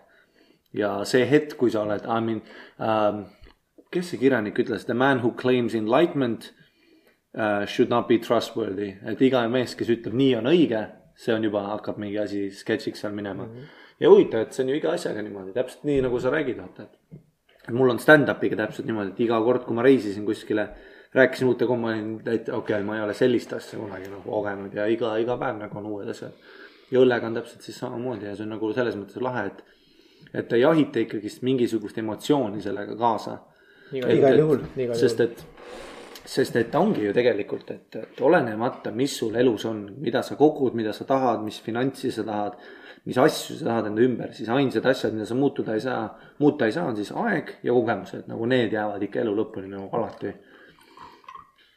ja see on nagu lahe selles mõttes, et, et kunagi te, kui teil see asi nüüd veel areneb, millele ma hoian väga äh, pöialt, et teil läheb see nagu aina paremaks ja suuremaks, siis siis kunagi te saate rääkida, et aa, me olime kalamajas neljakesti ja siis maitseme seda selle aasta kriiki ja siis on ju. This shit is for real. This is what's gonna happen now, et see on nagu meeletult lahe ja tegelikult elus nagu ma ei, ma ei ole kunagi väga talunud keskpärasust nagu inimeste seas, kus on kui inimestele meeldib midagi teha, aga samas nad ei taha seda teha enda pärast, nad tahavad noh, teiste pärast teha või neil on mingisugune asi kus neil on nagu see, kas siis mentaalne plokk ees, millest tuleb üle saada või neid väga ei huvitagi see, seda ma nagu väga ei talu. kui inimesed teevad midagi keskpäraselt, ma hullult armastan, kui inimesed ikkagist, kui sa ütled midagi, et nii, mulle meeldib see ja mul on täiesti suva, mis teised räägivad, mis arvatakse ja ma nagu lasen sellel nii-öelda kirel ennast neelata. ja sealt tuleb ju tegelikult maailma parim kunst, maailma parim innovatsioon, maailma parimad asjad tulevad sellest, kui inimesed on sihuke, et mul on limiteeritud aeg siin maamunal veeta, ma teen seda nii hästi, kui ma saan. selle asemel, et olla, okei okay,, ma proovin teha seda turvaliselt, ma proovin seda teha turvaliselt, ma proovin olla tasakaalukas inimene. ja need on ikka need, alati, kui sa kohtud selle inimesega, kes on meeletult neelatud mingi kire poolt, siis sa tead, et sealt tuleb midagi nagu selles mõttes, et midagi teistmoodi ja see on see huvitavam aspekt. pigem küll jah, et ma olen ka nõus, et mm. -hmm et paljud et... asjad, mida isegi olen ette võtnud äh,, ikkagi on olnud sellised, kus ma lähen nagu lõpuni välja, et ma ei ole nagu kunagi armastanud eh, mitte olla põhjalik, et kui ma olen midagi teinud, siis ma olen alati teinud nagu põhjalikult. ja õlledega oli ka see teema, et noh, et kas ma üldse nagu siis alustan seda asja või ma nagu ei alusta. noh, tegelikult seda valiku küsimust ei olnud, see tekkis kuidagi nii loomulikult. ja ka see, ütleme, idee alustada siis seda nagu äri siin, et me toome ikkagi midagi maale ja proovime siis nagu teha sellega kaasnevat teavitustegevust inimeste mm -hmm. hulgas ja populariseerida mingisuguseid uusi õllestiile ja üllatada inimesi on tulnud nii orgaaniliselt, et. jah, kas sul tekkis see tunne, et, et, et siin ikka midagi nagu. kõik äh, väga ühel lainel. nagu te rääkisite, vaata, et, et me ei ootanud, et mingit diili tulebki ja läksime kohale ja detsembrist jaanuarini oli lihtsalt nii, et jaanuari lõpuks oli asi olemas. no veebruari, veebruari lõpuks. veebruari lõpuks. et, et me, kui me sinna Belgiasse läksime, meil ei olnud ju olemaski ettevõtet veel. et me läksime nagu nende kirjadele toetus, mis me olime endast kirjutanud nendele pruulikodadele, mida me teha tahtsime.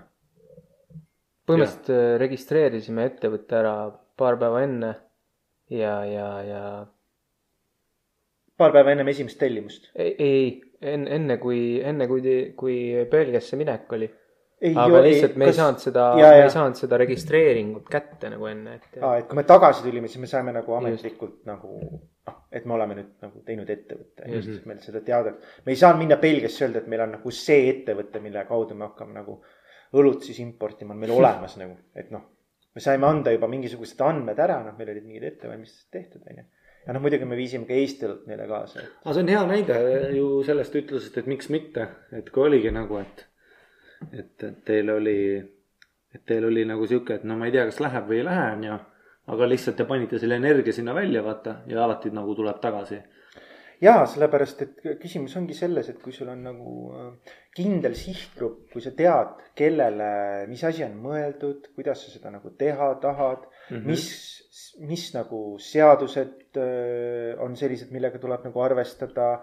kui sul on nagu läbimõeldud asi, et noh, me näeme tegelikult väga palju seda, et noh, väga paljud asjad ei ole nagu läbimõeldud, et kelle jaoks, mis on mõeldud, kuidas see tehtud on et äh, pealiskaudsus maksab kätte, et peab olema hästi sihikindel ja, ja mõtlema asjad läbi mm. -hmm. ja noh, ka samamoodi, et me võime ju vaadata sinna Reitberi ja öelda, et okei okay,, et Triin Fontanen või Cantillon või mis iganes pruulikoda on noh, sajast sada asjad.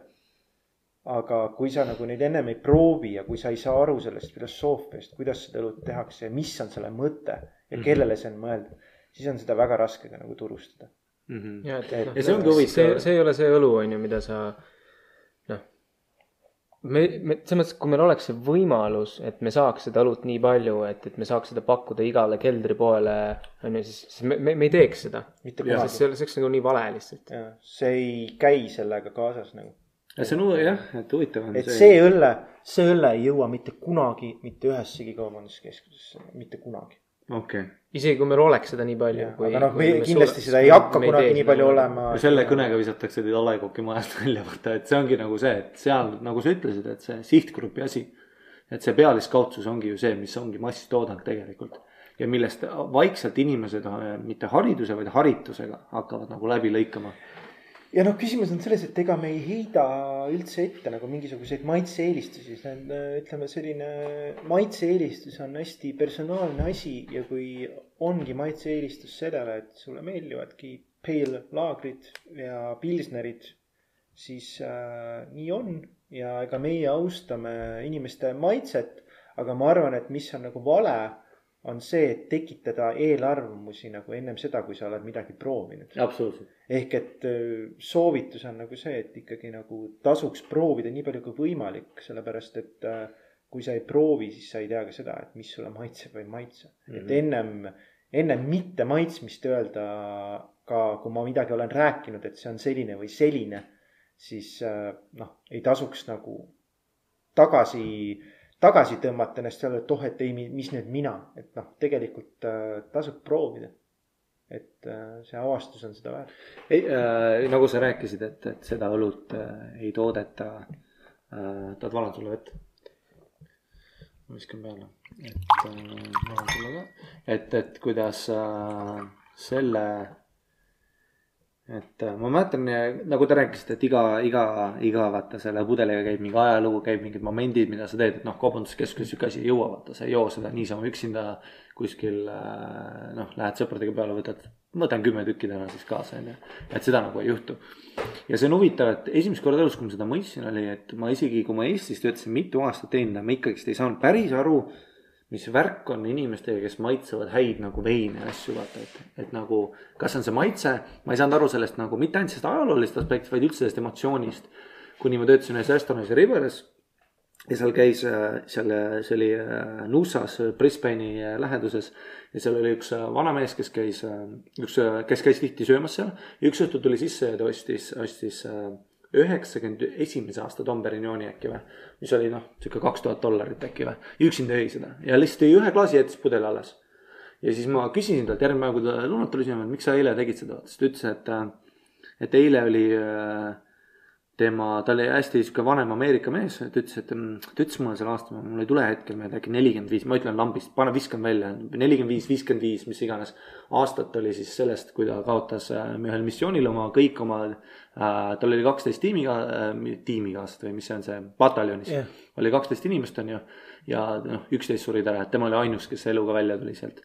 ja siis ta ja. ütles, et see on nüüd see aastapäev sellest, on ju ja, ja ta rääkis, kuidas, et kui ta oli, kui nad olid seal missioonil, siis nad ütlesid, et kunagi me koos joome mingit kallist šampanjat kuskil mere ääres. ja siis ta, kus ta ütles, et, et ma joon seda mitte sellepärast, et edvistada teiste inimese ees oma kalli tootega, ma joon seda sellepärast, et ma suudan seda teha. sest et minu sõpru enam ei ole, kes seda suudavad teha ja ma nende terviseks siis joongi. ja see hetk ongi siis selleks, et, et, et just, ta rõhutas just seda, et mitte sellepärast, et, et ma, et ma tahaks, vaid sellepärast, et ma saan. nagu ta kogeb seda hetke ja see oli nagu väga ilus hetk, kus ma mõtlesin, et okei okay,, et mõndade inimeste jaoks elamused tähendabki just seda.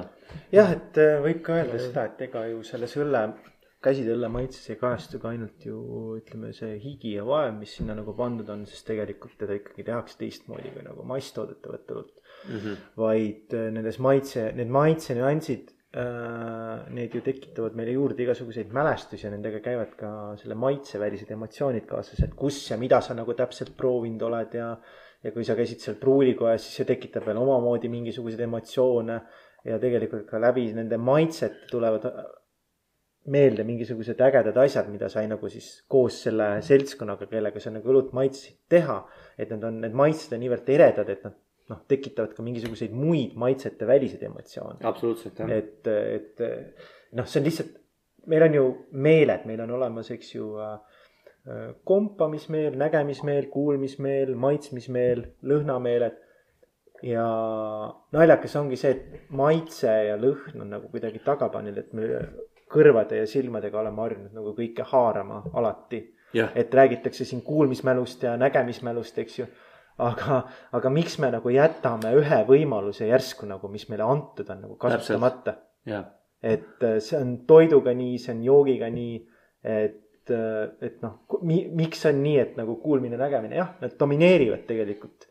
Aga ka maitsetel ja lõhnadel on meile nagu nii palju öelda, et me ei peaks nagu neid nagu tagasi hoidma ja see lihtsalt rikastab meie nagu meelt, noh. ma olen seda varem ühes podcast'is välja üles vist toonud, aga üks, siia sobib see tsitaat, kus üks, üks kokk rääkis minuga ja küsis, et kuidas. ta oli peakokk ja ta küsis, kuidas, mis tunne on siis, et kuidas mõõta koka taset.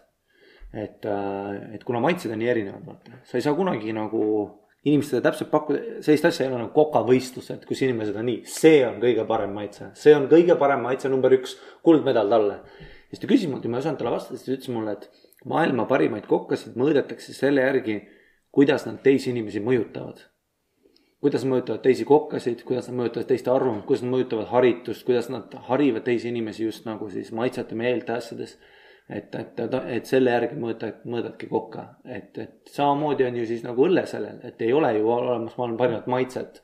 aga on olemas need, kes mõjutavad teisi inimesi looma teoseid, teoseid, noh siis kas Nii siis on. mis iganes see on. aga maitseme järgmist õlut, ma käin toon vett juurde, panen pausile selle korra. nii, oleme tagasi uh,. mis meil on ah,, nüüd on siis porter järgmiseks õlleks jah uh,. räägime ah,, see, kuule, see on seesama pruulikoda, mis oli esimene, Mosaic Hop Explosion jah ja et see on nüüd äh, vähe tumedamat kraami siis ka vahele. et äh, um,. nii, mis on siis Porteri nagu see trademark asi, mis asi Porter on siis tegelikult? Black and stick it to the bone. okei okay., porter on nüüd äh, tumeda õlle tüüp, mille alkoholisisaldus varieerub kümme koma viis on see. seitsmest kuni ka mingi üheteistkümneni ja seal on siis see, et sinna lisatakse röstitud linnaseid ja siis linnaste röstimise astest oleneb siis see, kui tume ja milliseid noote ta seal välja annab, et, et seal võivad olla siis siuksed šokolaadised, kakaosed, vaniljesed noodid, sinna võib teha mingisuguseid äh, lisandeid panna. ja, ja linnaste röst võib olla noh, keskmine röst võib olla sihuke väga röstitud linnas, mis siis annab siukest turbaseid noote võib-olla isegi välja seal Mm -hmm. Ja noh, need on siis sellised õlled, mida ka nagu pannakse erinevatesse napsuvaatidesse nii-öelda küpsema, mis siis meelega ei ole puhastatud vaadid, mis siis annavadki seda mingit viski, konjaki, mis iganes nüanssi juurde.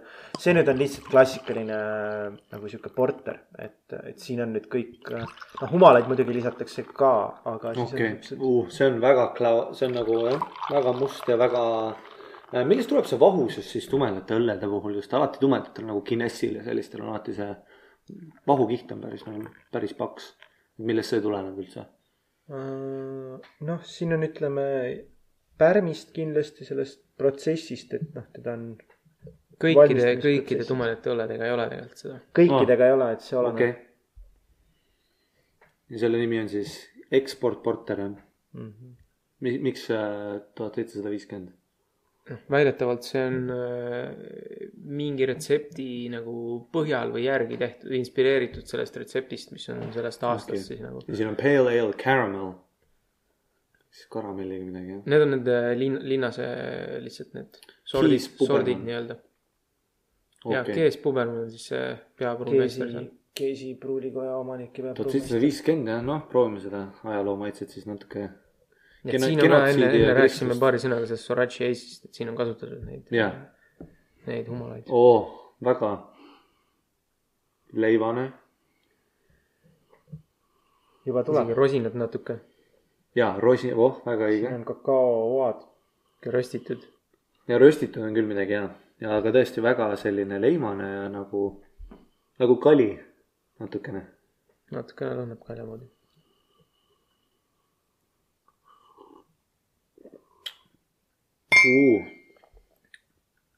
okei, aga noh, ütleme, kui võtta nüüd nii, et keele otsas tegelikult, vaata. kuivus, jah, okei okay..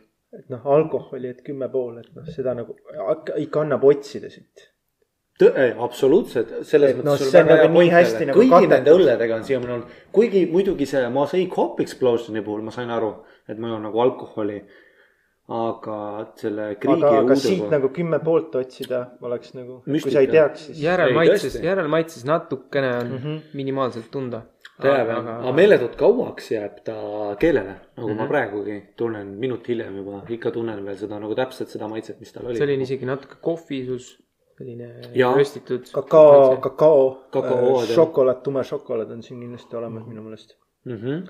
Sihuke see tume šokolaadi kuivus, kui sa tume šokolaadi alla neelad, siis see kuivus, mis jääb suhu, ja, ja, ja, väga sarnane.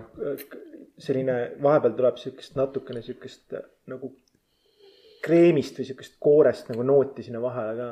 väga õige, koorene on tõesti kuigi ta ei ole nagu ütleme noh, mõned õlled, siuksed soured tehakse nagu äh, lakto la,, lakto mingi bak- bakteriga, et noh, nagu jogurt on ju. jaa, et siis äh, siin nagu noh, laktot ei ole nagu. ja, ja, ja selle tekstuur on nagu üli selline, üli selline mõnus, vaata. Jah. Siidine. nagu,. siid- ja hästi pehme, nagu jooks mingi Siidjas, kreemias. jooks nagu piima, noh, ainult nagu selle, nagu selle tekstuuri mõttes nagu,. ta natuke maitse kohe, kui ma ta suhu võtan, natuke meenutab hot shot'i, kus on koor, värske koor peal mm. -hmm. kohvi ja koor, just see nagu selline kreem, kreemias see nagu, et ja, ja kõige, kõige, kõige, täis kõige lõpu ja kõige lõpus on natuke tunda seda mulli keele peal nagu. et, et natuke jah, väga natuke õige. niimoodi. aga aina, kusjuures natuke muutub seistes ka mm. -hmm. kas see on sellest, et mu meel harib sellega või ta soojus äh.? temperatuur, mängib hästi palju rolli. näiteks praegu on täitsa kreem, aina kreememaks nagu läheb. ja mulle meeldib tegelikult selliseid Imperial Stout'e ja portereid juua tegelikult ka niimoodi, et nad on pigem soojad, aga aga, aga ta võib olla alguses natuke jahedam. Mitte päris, mitte päris külm. noh, sellist asja kaks päeva külmikus hoida, siis kohe lahti teha ja klaasi panna, siis sa võid naftat ka juua noh. ja et ei see tapab Tõsi. maitseid ja ei, ei tule sealt välja nagu. jaa, see on et, tõesti. keldrist võtad välja selline kümme, kolmteist kraadi on ju ja Jah., ja, ja, ja siis hakkad, hakkad jooma ja käe vahel läheb ta soojemaks ja ava, avaneb rohkem ja rohkem ja rohkem. on küll jah, väga huvitav on hmm..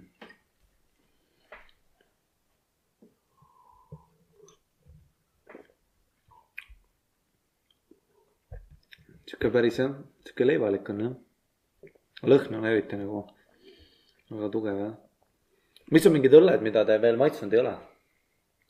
on teil mingeid õlle nagu noh, selles mõttes, et mingid õlled, mis mi- näiteks, kas teil on mõlemal mingisugune asi, kus te olete kuulnud sellest õllest või lugenud sellest õllest ja te olete nagu sihuke. Neid on väga palju Neid, tegelikult. neid on, neid on isegi. sa rääkisid USA omadest tihtipeale, kas teil on plaan Ameerikasse ka mingi hetk minna? Äh, mina tahaks mingi hetk minna küll mingi aeg, aga noh, eks see nõuab aega. aja, aega ja, aega ja raha, sest ega USA pruulikodadega on see, et nad on küll Euroopas suuremates riikides on levinud, aga nende import äh, otse nagu osutub nagu väga-väga kalliks, kui me räägime mingitest väikestest kogustest, et noh, see lõpphind tuleb lihtsalt nii kõrge. nii kõrge, et, et kas see nagu noh, ei tasu ilmselt ära noh, et kui palju siis leidub inimesi, aga see on huvitav No, alati need- silma need- selle peal hoida, sest et tehnoloogia arenedes.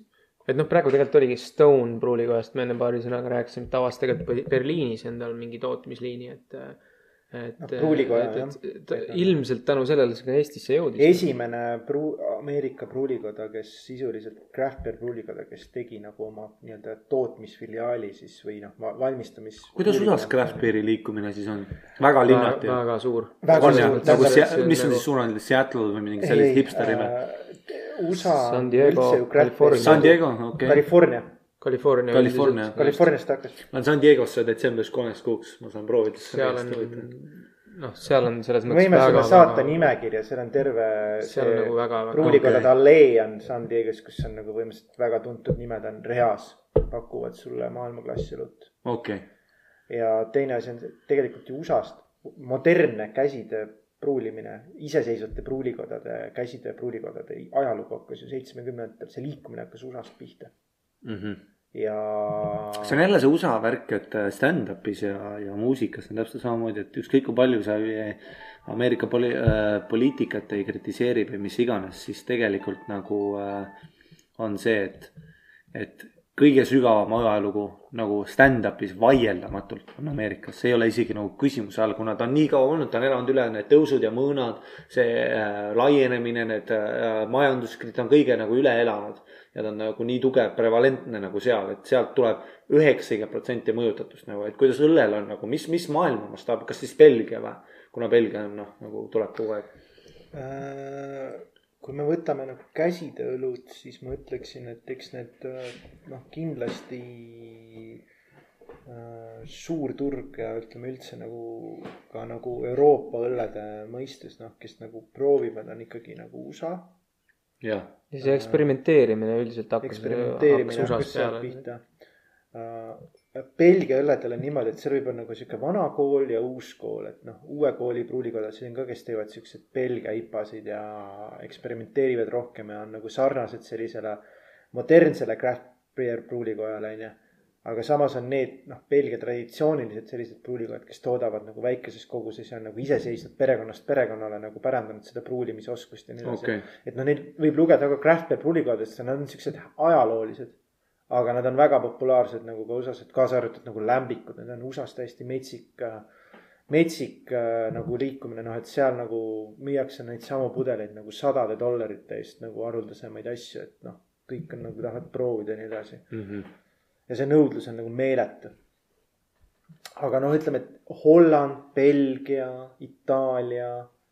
noh, Inglismaa kindlasti. Inglismaa kindlasti, Kanada äh, on nagu sellised nagu maad, kus nagu on tuntud, väga tuntud. palju Põhjala õlut välismaal siis, Põhjala on vist Eesti suurim siis craft beer'i nagu tootja või?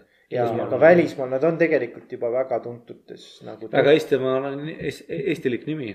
äh, Jaa. väga kuulsates või sellistes tuntumates äh, ütleme, käsitöölle internetipoodides on Põhjala nagu saadaval. ma ei teagi, palju neil neid eh, riike on, kuhu nad nagu ekspordivad, mingi hetk oli kümnest jutt, aga ma arvan, et see hakkab juba kahekümne lähedale. ma arvan, et nad on peaaegu igal pool olemas. kahekümne riigi lähedal, ma arvan. et nad on ikkagi väga sees asjas. väga lahe, väga huvitav jah. käisin Tais, käisin Eesti baaris, kus oli kõik vene keeles, Eesti lipp oli ja siis oli üks tüüp run'is seda, kes ei ole kunagi Eestis käinud, aga talle lihtsalt meeldis see nimi ja see lipp. Ah. ja siis ta pani kõik vene keeles, ta ei teadnud, et vaata, ta teadis, et riigikeel on eesti keel, aga ta arvas, et ikka räägitakse vene keelt enamus nagu. okei, ja siis tal oli Vana-Tallinnat, Viru valge kuulerit ja Saku originaal. ja siis tema jaoks oli Saku, need ütles, et this is the finest beer, this is the rarest beer. Like you can find, mingi niimoodi rääkis nagu. ja siis ma olin siuke, et okei okay., see on nagu Austraalia Fostersiga on natuke. ja, ja vihkavad Fostersid, nad vihkavad fucking Fostersid. Need kuradi see ongi ekspordiõlu. ohverdavad kitse, kui sa Fostersi nime üles tood, nad vihkavad seda nii räigelt ja, ja Austraalias keegi ju, ükski baar, go fuck yourself oma Fostersiga. aga välismaal on, you got Fosters või. turundusasi nagu nii huvitav. jah, see on samamoodi nagu selle veiniga, see Jake, Jacobs äh, Creek. jah, kohalikud äh, ei joo seda. perseauk on see ikka nagu jah. Aga tead, mis teine huvitav asi on, Perrieri vesi, mis meil on siin, mille pudel, noh, vaatasin uuesti täis, ennem oli Perrieri vesi siin ja siis äh, selle veega on see, et kui sa lähed äh, näiteks teist, sellised riikides nagu, kui ma käisin äh, Itaalias, siis on purgis tavaline nagu kõige odavam vesi, vaata. Aga siin on turundus olnud nii tugev, et nad on loonud mingisuguse mütoloogia selle ümber, nagu ta oleks värske mingisugune, mis ta on, San Pellegrino või mis iganes. et noh, natural water, vaata ja siis kõik on nii, oh my god, Perrier, super. see on vee huvitav. turundamisega on üldse nagu teemad. ja, ja vee turundamine. suurim. illusioon nagu ja, ja üldse. absoluutselt suurim illusioon, jah, täpselt. et noh, et ma saan aru, sellised noh, sellised äh, brändid nagu Borjomi või, või, või noh, vaata, kus on mingi spetsiaalne mineraalvesi, soolane. noh, seal on mingi noh mingisugused yeah. mineraalid, mis tõesti nagu on kindlaks tehtud keemiliselt, teaduslikud uuringud mm -hmm. on tõestanud. noh, magneesiumit ja mis seal sees on. et selles mõttes noh, craft beer'iga on teistmoodi, et noh, meie nagu vett ei müü, et, et siin ei ole illusiooniga ei ole siin midagi pistmist, et iseasi on see, kas maitseb või ei maitse. aga fakt on see, et maitset siin on nagu. ja, ja. vot, kuule, aga selle pundiga lõpetame, väga hea lõpu sihuke. jah, aa, promoga, kuule, plaagige ära praegu, nii, okei okay., te teete, mis see õllegalerii jah? õllegalerii. mis, millal tuleb midagi, mis on hea, kuhu, kust kätte saab, kellega rääkida? Äh, tasub igastahes liikuda sellistes baarides ja poodides nagu Koht, Laial tänaval, Sipp, Uba ja Humal, Tartuste tollibaar, Schrammkeller. mõned asjad meil on ka Stockmannist saada.